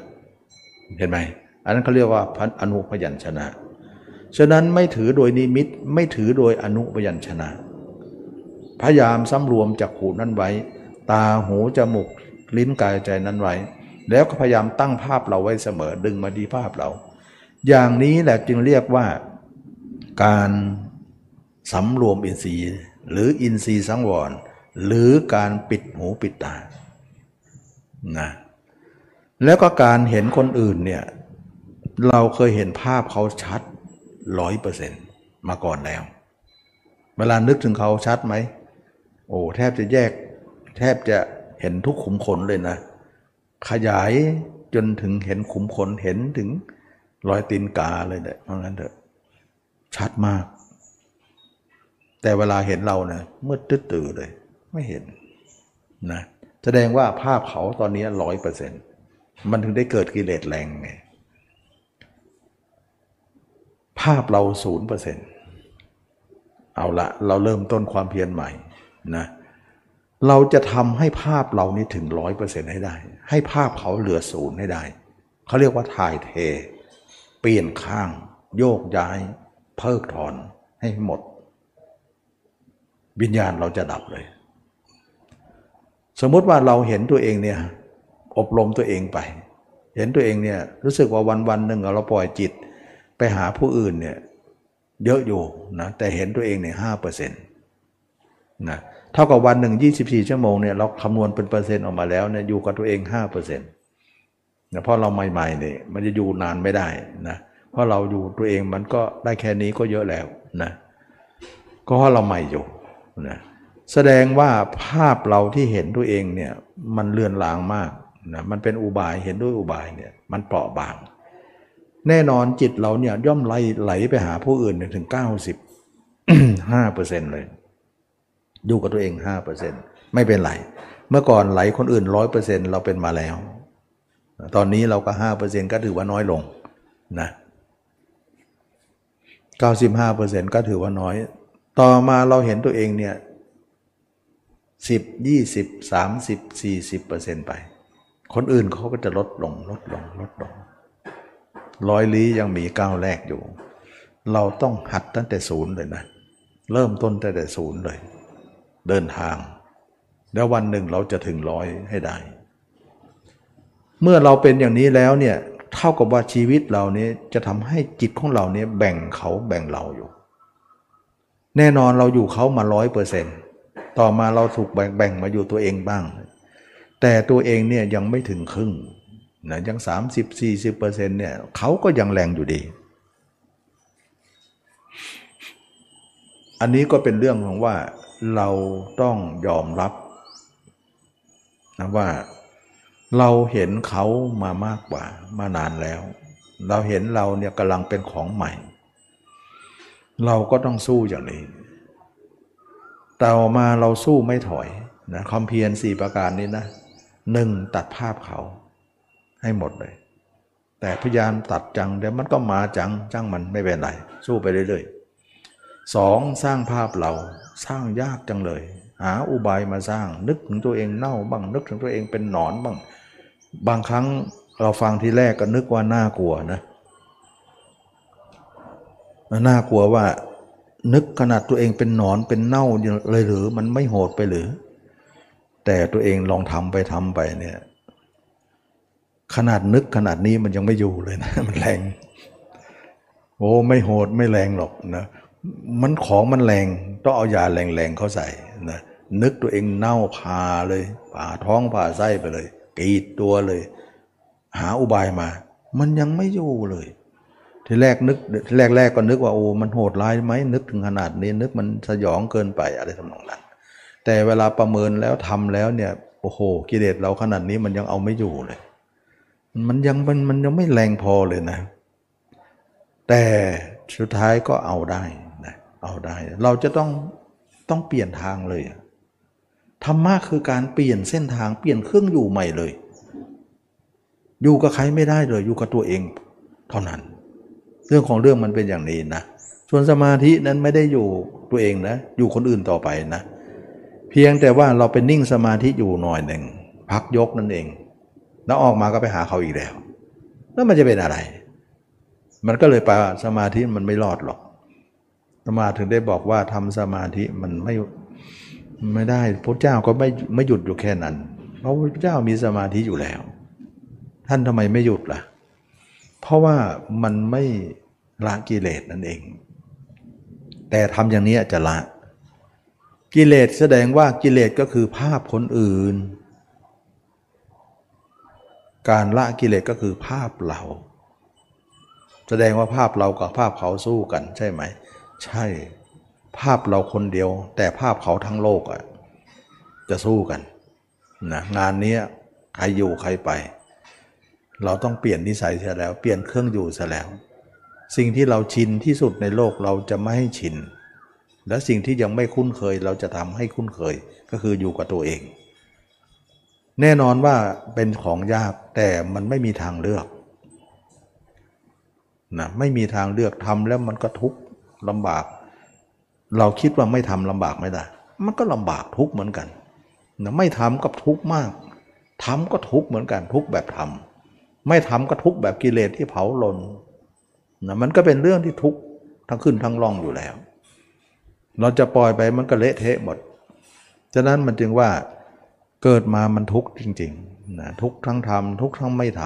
ำเราก็เลยว่าทุกทำพอจะรอดได้บ้าง ทุกไม่ทำนี่จมอย่างเดียว ไม่มีอะไรที่จะดีได้ เมื่อเป็นอย่างนี้แล้วเนี่ยเราก็ถือว่าทุกคนได้มาเดินทางเส้นใหม่ จิตเราก็เริ่มอยู่กับตัวเองขึ้นมา เราเอาจิตไปไว้ที่ผมบางขนบางเล็บบางฟันบางหนังบาง คือเวลาทำเนี่ยไม่ต้องเลี้ยงรอบผมขนเล็บฟันหนังนะเอาอะไรก็ได้อยู่ไหนก็ได้ มองตรงไหนก็ได้ อุบายไหนก็ได้ ไม่ต้องไปเรียงลำดับ อันนี้เขาพูดให้ฟัง มาที่กระดูกเลยก็ได้มันได้นึกมาเน่าตัวเองทั้งร่างก็ได้ไหมได้ เน่าส่วนใดส่วนหนึ่งได้ ขอให้เป็นตัวเรา จับอะไรมาชิ้นอย่างชิ้นหนึ่งเป็นอะไรก็ได้ ถือว่าตัวเราทั้งหมดเป็นกรรมฐานหมดนะอันนี้ก็ขอให้นักปฏิบัติจำไว้ ว่าเรากำลังเดินมรรคอยู่มรรคเนี่ยไม่เหมือนการทำสมาธินะนะคนละอย่างกัน เพราะว่าสมาธิเนี่ยเราเห็นว่าไปไม่รอดแล้ว นะแต่มักจะรอดนะต่อมาเราเห็นตัวเองเนี่ยมากขึ้นมากขึ้นมากขึ้นมากขึ้นนะจากจุดใดจุดหนึ่งก็จะลุกลามไปทั่วสารพังร่างกายอยู่ทั้งภายนอกทั้งภายใน แล้วก็จิตก็อยู่ตัวเรามากขึ้นมากขึ้นมากขึ้น จนจิตของเราเนี่ยมากเลยครึ่งไป นะห้าสิบเปอร์เซ็นต์จนหกสิบเจ็ดสิบเนี่ยเราถึงจะเป็นฝ่ายของพระยาเจ้า ซึ่งฝ่ายของพระยาเจ้าเนี่ยจะต้องเกินครึ่งไปก่อน จะเป็นโสดาสกิทา แล้วจะถึงร้อยเปอร์เซ็นจะเป็นพระอนาคาเลย เราชนะเลยนะร้อยเปอร์เซ็นต์วันวันหนึ่งมีภาพเราชัดที่สุด เวลาเห็นคนอื่นเมื่อก่อนเรานึกถึงคนอื่น เห็นถึงขุมขนเลยนะ เห็นถึงรอยตีนกาเห็นถึง ทุกอนูของเขาเลย ถ้าเราซูมเข้าไปเนี่ยในในผิวผิวหนังเขาเนี่ยเห็นทุกขุมขนเลย เวลาเห็นตัวเองก็เป็นแบบนั้นนะเห็นหมดเลยทุกขุมขนเลย โอ้ยน่าเกลียดมาก ตัวเองก็น่าเกลียดหมดนะมันเห็นตัวเองทุกขุมขนเลยคือมันเป็นธรรมชาติเดียวกันไง แต่ไปเห็นเขาชัด เวลาเห็นตัวเองเนี่ยใหม่ ๆ มันไม่ชัดหรอก แต่ทำนานๆมันก็ชัด นะมันก็ชัดขึ้นชัดขึ้นทุกขุมขนทุกอนูหมดกัน เมื่อเราเห็นตัวเราขนาดนั้นแล้วเนี่ยถึงร้อยเปอร์เซ็นต์แล้วเนี่ยเชื่อไหมว่าทุกคนเห็นร้อยเปอร์เซ็นต์ไม่มีใครเป็นหญิงเป็นชายได้ต่อไป ไม่มีมีไม่ได้นะถ้าคนเราเห็นร้อยเปอร์เซ็นต์ความเป็นหญิงเป็นชายตั้งอยู่ไม่ได้เลย สักคนเดียว เพราะเราลังเกียจตัวเองมากว่ามันมีแต่สิ่งสกปรก เห็นตาในไม่เหมือนเห็นตานอกนะ ตานอกเนี่ยเขาจะเห็นคนอื่นสกปรกอย่างไร ไม่มีทางละนะ หมอเนี่ยเขาเห็นคนป่วยคนไข้ หมอก็ยังมีกิเลสอยู่นะสัปเลยเห็นคนตายก็ยังมีกิเลส เห็นด้วยตาเนื้อใช้ไม่ได้นะ เราจะคิดว่าตาเนื้อตาไหนก็พอๆกัน อย่าคิดอย่างนั้น มันคนละตา มันถึงได้ใช้ตาในอย่างเดียว เห็นนะ ตานอกใช้ไม่ได้ เห็นแล้วมันมีแต่หลงเขาอย่างเดียว เห็นไม่ได้มีการละเลย ถึงเขาจะเน่าจะเปื่อยยังไง มันก็จะเป็นกิเลสอย่างเดียวนะมันไม่ละหรอก แต่ถ้าเห็นด้วยตาในเนี่ยมันคนละตา มันคนละความรู้สึก เราต้องใช้ตาใน เมื่อเราเห็นตัวเองได้ถึงร้อยเปอร์เซ็นต์นะเห็นไปทีละนิดละน้อยนี่แหละค่อยเก็บหอมรอมริบไปเรื่อยๆ เพราะคนเราเนี่ยมันฝึกเอาทั้งทั้งชีวิตเลยนะเขาทุ่มทั้งชีวิตเลยนะ แล้วเราก็เห็นตัวเองมากขึ้นมากขึ้นมากขึ้นจากจุดใดจุดหนึ่งลุกลามไปทั่วแล้วสารพันร่างกายเนี่ยล้มลุกคุกคานไปเรื่อยๆ จนถึงแก่กล้าถึงร้อยเปอร์เซ็นต์เชื่อไหมว่าร้อยเปอร์เซ็นต์นี้ภาพคนอื่นมืดหมดเลย มันดับแล้ว เราจะนึกถึงใครไม่ได้สักคนเลย นึกได้แต่คนเดียวคือตัวเรา แสดงว่ามันกลับด้านแล้ว นั่นแหละเขาเรียกว่าวิญญาณดับนะเรานึกถึงใครไม่ได้ มีแต่ภาพเหล่านี้คลองใจนั้นหมดเลย วันวันหนึ่งมีแต่ภาพเราถึงร้อยเปอร์เซ็นต์เห็นทุกอนูคุมขนเลย ถ้าคนเห็นร้อยเปอร์เซ็นต์ไม่มีใครจะเหลือความเป็นหญิงเป็นชายได้เลย ไม่มี มีไม่ได้หรอก ที่มีน้ำหมดมาเลยไม่เกี้ยงเลย นิสัยสันดานเราที่เป็นหญิงเป็นชายไม่เหลือทำลายหมด นี่คือทำลายกิเลส แสดงว่าทำลายกิเลสคือทำลายภาพใช่ไหม ใช่แล้ว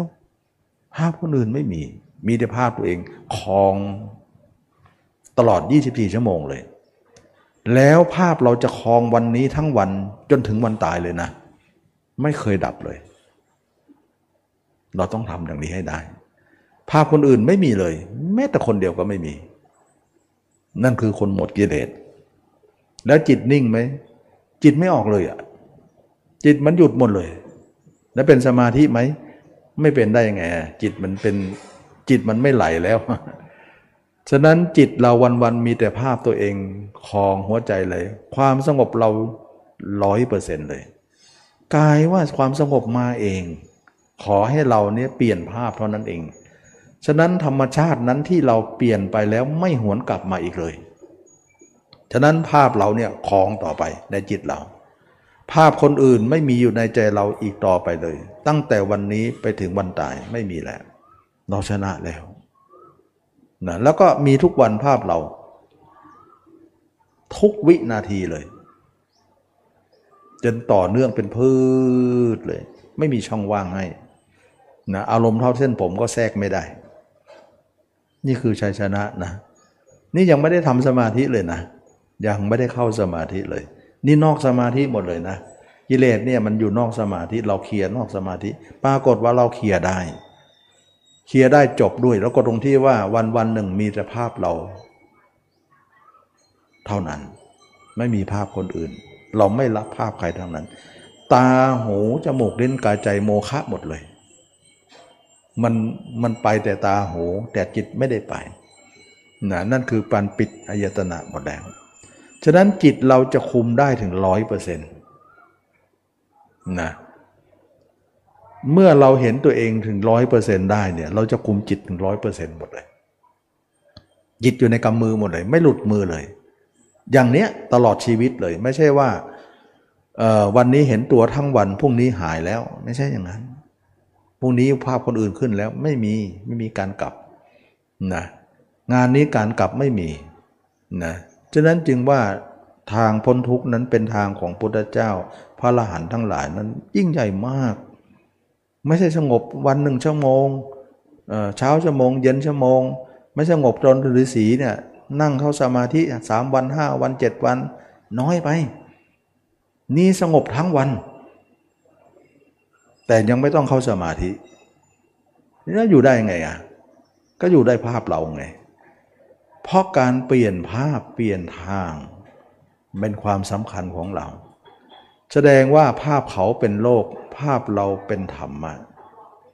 ฉะนั้นพระพุทธเจ้าพระอรหันต์ทั้งหลายเนี่ยวันวันหนึ่งจิตไม่ออกเลยแม้แต่นิดเดียว แล้วจิตก็ไม่ต้องคุมนะ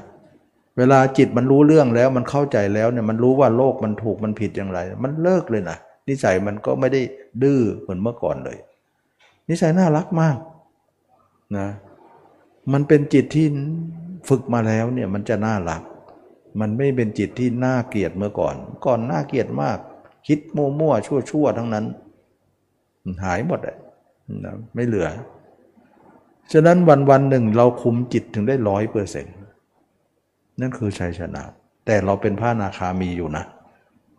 ถ้าเราเห็นตัวเองร้อยเปอร์เซ็นต์ยังไม่เป็นพระลานนะ หลังจากนั้นแล้วงานเราก็จบแล้วพิจารณาตัวเนี่ยมันจบนะ แสดงว่ามรรคข้อหนึ่งถึงข้อ7เนี่ยเราทำได้สำเร็จเหลือข้อ 8 ไว้ เราจะเข้าสมาธิลึกที่ทำมาเนี่ยตื้นหมดเลย เพราะอะไร เพราะเราคำนวณแล้วตั้งแต่แรกว่า สมาธิเนี่ยมันลึก แต่กิเลสมันเกิดตื้น ตอนนี้เราเคลียร์กิเลสตื้นได้สำเร็จ ลึกนี่ไม่มีปัญหาง่าย ง่ายนะ เราเคยทำสมาธิมาเยอะนี่ เวลาเราทำสมาธิเนี่ยจิตมันไม่ค่อยหลวมง่ายๆ เพราะอะไร เพราะตื้นมันวุ่นวายนะจิตเรายังตื้นอยู่เนี่ยเดี๋ยวดึงไปโน่นเดี๋ยวดึงไปนี่นั่งสมาธิแล้วเบื่อไปหมดเลย มันไม่สงบง่าย แต่ตอนนี้เนี่ยเขาเคลียร์ด้วยมรรคแล้วเนี่ยเปลี่ยนภาพเท่านั้นเนี่ยจบเลย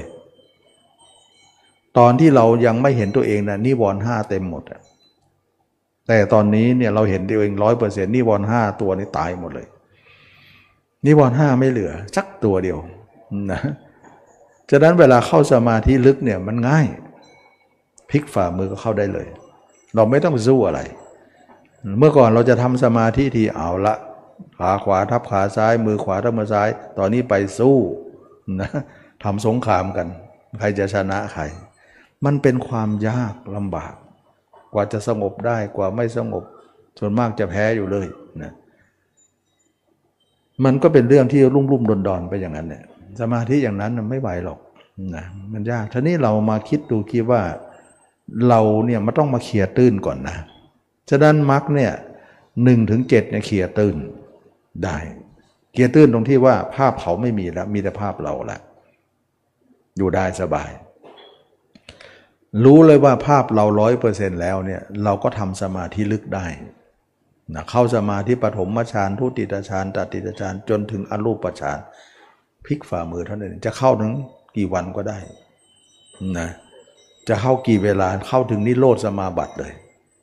นะเป็นนิโรธสมาบัติ แต่คนฤาษีนี่เป็นสมาบัติเฉยๆไม่ใช่นิโรธนะไม่ใช่ดับทุกข์เลยฉะนั้นเวลาเขาเข้าเนี่ยเขาได้ 8 สมาบัติ 8 แต่เราได้ 9 เนวสัญญาเรานี่เลยไปโน่น สัญญาเวทยิตนั่นมันเป็นเรื่องที่ว่าลึก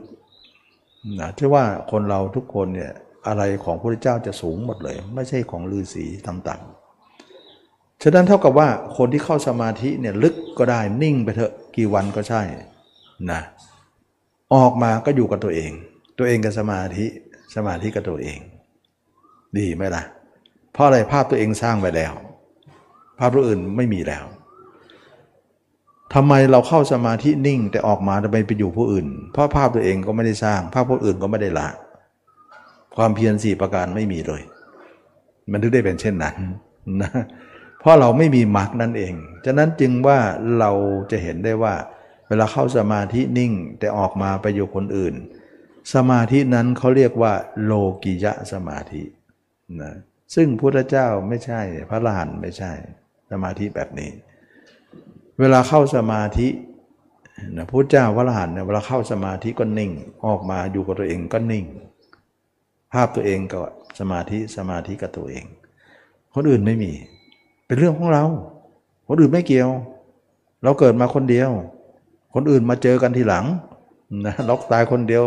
เราจะตายเรียกคนอื่นมาตายด้วยสิมันตายหรอกไม่มาหรอกนะหัวกับเมียมันตายเรียกกันมาตายด้วยไม่เอา แต่ตอน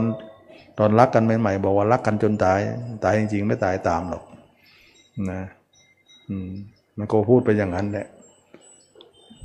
มันมันต่างคนต่างเกิดต่างคนต่างตายฉะนั้นเราจะไม่เอาใครไว้ในใจเรา เรามาคนเดียวไปคนเดียวจนคนอื่นมาเจอกัน มันก็เลยหลายคนไง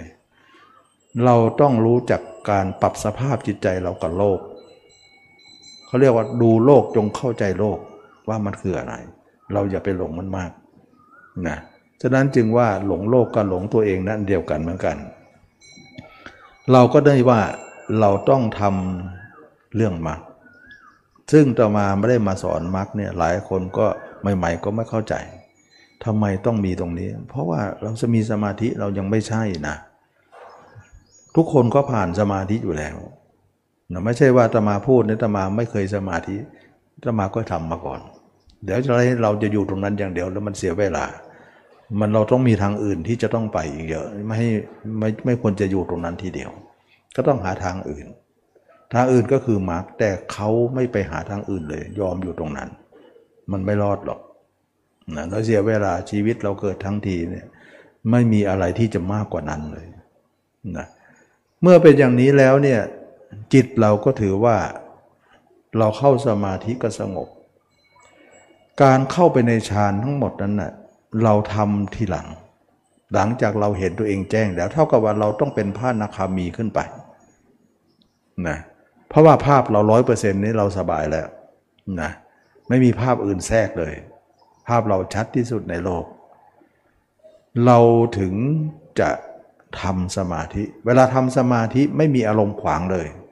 ไม่มีอารมณ์อะไรที่จะมายื้อมาทำสงครามกันเลย เพราะนี่วอนห้ามันตายหมดแล้ว แสดงว่าเราอบรมสติปัฏฐานสี่อบรมสมปัฏฐานสี่ความเพียรสี่ประการนั้นคือการฆ่านิวรณ์นะนิวรณ์ห้าตายแล้ว แล้วก็เกิดอินทรีย์ห้าขึ้นมาแทนศรัทธาวิริยะสติสมาธิปัญญาขึ้นมาแทนนะอันนี้ก็เป็นเรื่องของการที่ว่าเราเห็นตัวเองนั้นทำให้เกิดนิวรณ์เออเกิดให้เกิดอินทรีย์ห้า เราเห็นคนอื่นนั้นเป็นแหล่งเกิดของนิวรณ์ห้านั่นเองนะแสดงว่าเห็นเราเป็นอินทรีห้าศรัทธา วิริยะสติสมาธิปัญญาห้าอย่าง สมบูรณ์แบบนะเมื่อเป็นอย่างนี้เราจะเข้าสมาธิฌานก็ได้ฉะนั้นฌานเนี่ยเราเข้าสมาธิไปทำไม เราก็เรียนรู้ไปทุกอย่างนั่นแหละนะก็ต้องทำ นะเมื่อเมื่อความรู้ยังมีให้รู้อยู่ก็ต้องทำเดี๋ยวเราจะเป็นผู้รู้ที่ไม่ทั่วถึง ฉะนั้นในโลกเขายังทำสมาธิเราก็ทำแต่เราทำสูงกว่าเขา เพราะเราเป็นผู้ไม่มีกิเลสส่วนเขายังมีกิเลสเขาก็ทำได้แค่นั้นแหละนะจึงว่าเราต้องมีอะไรดี เพราะเราเป็นผู้ทำตามพุทธเจ้า พุทธเจ้าเป็นผู้สูงส่งกว่าใครๆในโลก เราก็ต้องสูงตามสินะเพราะเราเดินตามทางของท่านก็คืออริยมรรคเมื่อเป็นอย่างนี้แล้วเนี่ยเราก็ทำสมาธิได้สมาธิเนี่ยฌานเนี่ยมันไปเก่งข้างนอก แต่ไม่เก่งในในในนี้นะเราแบ่งโซนกันว่า ญาณญาณหรือสติปัฏฐานสี่เนี่ยพิจารณาและก้างกายตัวเองให้เห็นตัวเองเนี่ย เรียกว่าญาณญาณนี่เก่งแต่การเห็นตัวเอง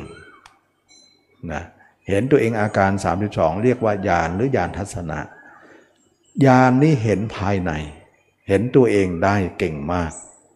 แต่ฌานไม่เห็นภายในได้ แต่ฌานเนี่ยเก่งเรื่องข้างนอก ฉะนั้นเก่งนอกกับเก่งใน เราต้องเก่งทั้งคู่ เก่งในก็คือการเห็นตัวเองแจ้ง เก่งนอกก็คือ เราทำฌานแล้วเราก็จะไปรู้เรื่องสวรรค์นรก รู้เรื่องภพชาติของเรา รู้เรื่องของสิ่งที่เล่นลับอยู่ในโลกนี้ อันนั้นเป็นความรู้เสริมนะ แต่ต้องจบเราก่อน ความรู้ภายในเราจบก่อน ความรู้เสริมนั้นมันเป็นรู้ทีหลังเขาเขาสำคัญน้อยกว่า แต่เราสำคัญมากกว่าต้องมาก่อน เท่ากับว่าเราต้องเห็นตัวเองก่อน เพราะเราสำคัญกว่า เราเอากิเลสออกก่อน ส่วนเรื่องสวรรค์นรกเป็นเรื่องประดับความรู้ที่เราจะต้องรู้บ้างนะนั่นเป็นเรื่องเสริม ฉะนั้นสมาธิเหล่านี้เนี่ยเป็นความรู้เสริมเวลาเราทำแล้วเนี่ยเราสามารถจะเห็นภพชาติตัวเองภพชาติผู้อื่น เห็นนรกสวรรค์เห็นถึงพรมโลก เราสามารถที่จะเอากายเนื้อไปถึงพรมโลกได้นะไปถึงนรกได้ หรือจะไปแค่จิตก็ได้นะตัวไม่ไป ตัวเนื้อไม่ไปเอาไปแค่จิตก็ได้ จะไปทั้งตัวทั้งเนื้อทั้งจิตทั้งกายก็ได้ ดูดินั่นคือการเก่งกันนอนนอกฉะนั้นพระอรหันพุทธเจ้าก็ทำกันเหมือนกัน เก่งนอกกับเก่งใน รวมกันสองเก่งนี่สุดยอดของการเก่งเลยนะฉะนั้นนี่แหละจึงว่าพุทธศาสนาก็ไม่ได้ด้อยน้อยกว่าใครฌานไม่มีมีอยู่แล้ว เราทำทีหลัง เราถือว่าเป็นเรื่องรอง นะเรื่องนรกสวรรค์เป็นเรื่องรอง แต่เรื่องตัวเองเป็นเรื่องแรก เรื่องกิเลสของเราเนี่ยลุมกุ้มลุมเราอยู่เนี่ยมันเป็นเรื่องเร่งด่วนที่เราต้องทำก่อน เมื่อเราทำก่อนตามลำดับเนี่ยหนึ่งถึงเจ็ดมรรคเนี่ยก็คือเราเห็นแจ้งตัวเอง ส่วนข้อ 8 ไว้ทำทีหลัง หลังจากเราหมดกามแล้วหมดอกุศลแล้วนะ ฉะนั้นข้อ 8 เราจะไปอ่านดูเนี่ยเราจะเห็นได้ว่าสงัดจากกาม สงัดจากอากุศล ใครๆจะดูถูกเราว่าไม่มีฌานไม่ได้ เรามีหมดนะทั้งฌานทั้งญาณเห็นตัวเองอยู่เรียกว่าญาณทัศนะ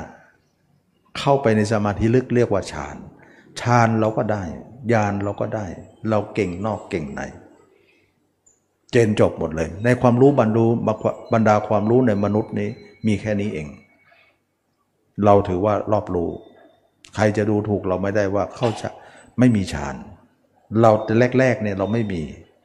เพราะอะไรเพราะเราไม่เอาสมาธิมา เพราะว่ากิเลสมันเกิดนอกสมาธิ เราต้องเคลียร์นอกก่อนนะเคลียร์นอกก่อน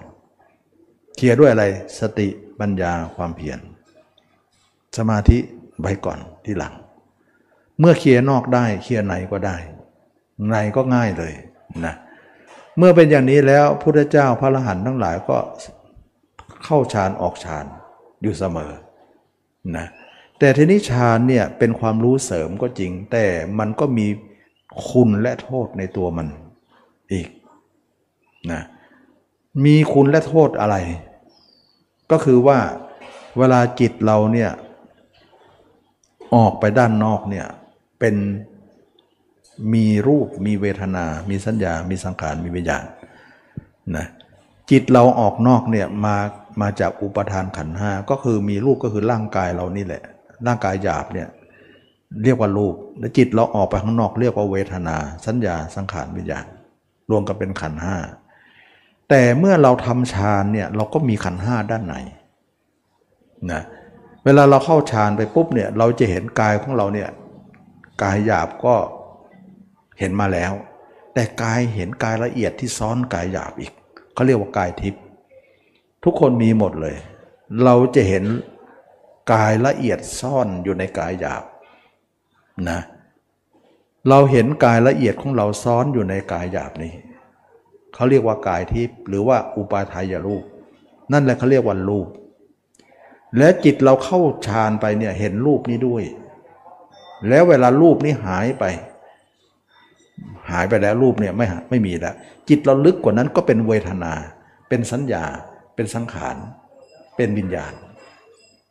เราได้ยินไหมว่าฌานบางฌานเขาเรียกว่า วิญญาณัญจายตนะ วิญญาณไม่มีที่สิ้นสุด ก็เป็นทั้งเวทนา และญาณฌานบางฌานเราเคยได้ยินไหมว่า สัญญาและเวทนาเนวสัญญานาสัญญา ก็หมายถึงว่ามีเวทนา มีสัญญาอยู่นั่นเอง ฉะนั้นเขาเรียกว่ามีรูปเวทนาสัญญาสังขารวิญญาณชั้นไหน เราไปอยู่ในฌานนั้นได้ตอนเป็น แล้วตอนเป็นเราก็เข้าใจว่า นี่มันเป็นวิญญาณชั้นไหนนะ เราทำแล้วมีคุณมีโทษ มีอุบายออกมีปฏิปทาออกว่า เขาเป็นของไม่เที่ยง เป็นทุกข์เป็นอนัตตา เป็นของไม่ใช่ของเรา แต่เป็นของอาศัยเท่านั้น อันนี้ก็เป็นเรื่องที่ว่า เข้าใจยาก ฉะนั้นท่านจึงจัดเป็นสังโยชน์เบื้องบนว่ารูปราคะอรูปราคะ อันนี้ก็คนเราก็คงไม่ถึงตรงนั้นง่ายๆนะแต่ก็ฟังไว้ก่อน เพื่อประดับความรู้ไว้ เมื่อเป็นอย่างนั้นแล้วพระเจ้าก็อนุญาตให้อยู่แล้วก็ให้ละเสีย เห็นคุณและเห็นโทษและเห็นอุบายออกว่า สิ่งทั้งหลายทั้งปวงที่เราเห็นภายนอกเนี่ยเรียกว่าเก่งนอกเนี่ยนั่นก็ไม่ใช่ของเรา นั่นก็ไม่ใช่เรา เป็นของที่ไม่เที่ยงเป็นทุกข์เป็นอนัตตา แล้วอนุญาตอยู่ตอนเป็นได้ แต่ตอนตายให้ออกซะนะเมื่อพระรหันต์จะละสังขารตอนที่จะละสังขารคือดับขันพรินิพานเนี่ยให้เข้าฌานออกฌานแล้วก็ออกทั้งหมดเลยอำลาซะอย่าเอาไปในนิพพาน ฉะนั้นจึงไม่ติดอยู่ในรูป เวทนาสัญญาสังขารวิญญาณชั้นไหน คือมันมีความเห็นว่าบางครั้งเป็นไปได้ว่าคนที่พิจารณาร่างกายมาตลอดเนี่ยแล้วเห็นร่างกายตัวเองร้อยเปอร์เซ็นต์แล้ว เห็นร่างกายหยาบนี้ว่าเป็นของน่าเกียด เป็นของสกปรกตัวเราเนี่ยทุกอนูของร่างกายเนี่ยแม้จะเอาเข็มมาจิ้มที่นิดหนึ่งตรงไหนเนี่ยเดี๋ยวเลือดมันก็ไหลออกมา แล้วก็เหม็นขาวคุ้งไปหมดเลย ทุก ขมขนเลย ทุกปลายเข็มเลย เราจะจิ้มตรงไหน มีแต่เลือดแต่เนื้อมีแต่สิ่งเหม็นขาวนะรูเรานี่ไม่น่ายินดีเลย เมื่อเป็นอย่างนี้เขาเบื่อหน่ายสรีระนี้จึงทำให้เบื่อหน่ายของหญิงชายได้ ละความเป็นหญิงเป็นชายว่า โอ้ยเราไม่เอาแล้วหญิงชาย เพราะเขาก็มีเหมือนเรา เราก็มีเหมือนเขารูปร่างจะต่างกัน แต่ข้างในไม่ต่างอะไรนะ ความเป็นธาตุไม่ต่างกัน มันก็เลยหมด แต่จะเป็นไปได้ว่า เขาจะไปยึดร่างละเอียดนั้น ตอนที่เขาเข้าฌานร่างหยาบเนี่ยเราเบื่อเหลือเกินว่าไม่ใช่ของเรา แต่ร่างที่เราซ้อนร่างทิพย์ที่มันซ้อนอยู่ร่างหยาบนั่นน่ะนั่นน่าจะเป็นของเรา มันเป็นไปได้อยู่นะแสดงว่ากายทิพย์นั้นเนี่ยเราจะไปยึดกายทิพย์ว่าเป็นเรา ถึงได้เป็นรูปเวทนาสัญญาสังขารวิญญาณชั้นไหนไง พระเจ้าทำให้ไปเห็นว่าขันห้าด้านในก็มี แล้วก็ให้เห็นว่าร่างทิพนั้นก็ไม่ใช่ของเรา เป็นร่างเงาเฉยๆนะร่างเงาก็คือหมายถึงว่ามีร่างหยาบขึ้นเมื่อใดร่างทิพนั้นก็ตามไป เหมือนเงาตามตัว แต่ถ้าร่างทิพนี้เบื่อหน่ายเออร่างกายหยาบนี้เบื่อหน่าย ร่างกายทิพนั้นก็ต้องเบื่อหน่ายตาม ว่านั่นไม่ใช่ของเรานะ ร่างทิพนั้นก็เห็นว่าไม่ใช่เราเป็นเป็นของเป็นทุกข์เป็นอนัตตาไม่ให้ยึดมั่นว่าเป็นเรา และไม่ควรยินดีว่านั่นคือเรา เพราะคนเราจะมีได้ว่าร่างหยาบไม่ใช่เรางั้นก็ร่างทิพย์ที่เป็นเรา มันจะมีคำว่าเราอยู่ในทักที่หนึ่ง มันจะยัดเยียดตรงนั้นให้ได้นะแต่เมื่อเราเห็นอย่างนี้แล้วด้วยปัญญาของเราก็ไม่ยึดมั่นถือมั่นว่าร่างทิพย์ก็ไม่ใช่เราร่างหยาบก็ไม่ใช่เรา และจิตที่เข้าฌานทั้งหมดเป็นเวทนาสัญญาสังขารวิญญาณ ก็ไม่ควรที่เราจะอยู่ ไม่ควรที่จะไปนิพพาน แต่ตอนเป็นรับรู้ไว้ เข้าใจไว้ซะนี่คือสังโยชน์เบื้องบนนะ เมื่อเป็นอย่างนั้นแล้วพิสูจน์นั้นก็หมดอาสวะ รู้ภพชาติตัวเอง รู้ภพภพชาติภพชาติผู้อื่น แล้วก็ในที่สุดก็หมดอาสวะนะก็กลายเป็นว่า หมดกิเลสคือวิชาสามนั่นเองอภิญาหกวิโมกแปดก็ได้ตามมา อันนี้ก็เป็นเรื่องของการไปของพระนิพพานของพุทธเจ้าพระลานเวลาท่านจะละสังขารเนี่ยท่านออกจากฌานหมดเลย แล้วก็มาตายขาล่างหยาบนี่ร่างละเอียดก็ไม่ไม่ได้ใส่ใจว่าเป็นเราร่างหยาบก็ไม่ใส่ใจว่าเป็นเรา แต่ขอตายให้ความตายมาตัดกัน เราจะไม่ยังไม่แยกกัน ด้วยการที่จะรีบออกไป ให้ธรรมชาติมันมาตัดกัน ด้วยความตายอันนั้น เมื่อตัดไปแล้วธรรมชาติก็แตกดับร่างกายเราก็หายปวดหมดเลยนะเราก็อำลาแล้วว่าร่างหยาบไม่ใช่ของเราร่างละเอียดก็ไม่ใช่ของเรา มันเป็นแค่หุ่นเชิดของเรา เท่านั้นเองที่เรามาเชิดเล่นละครอยู่ในโลกนี้ แท้จริงเราไม่มีตัวอะไรเป็นตัวตนเลย นั่นคือนิพพานนะอันนี้ก็คือโครงสร้างของการที่ว่ามรรคนี้จะไปอย่างนี้ ฉะนั้นจิตเนี่ยระหว่างที่เราทำเนี่ยจะสงบหมดเลย อยู่ในสมาธิก็สงบได้ นอกสมาธิก็สงบได้ ฉะนั้นเรายังไม่ตายจิตเราเลิกกันไปแล้ว เราถือว่านั่นคือชัยชนะ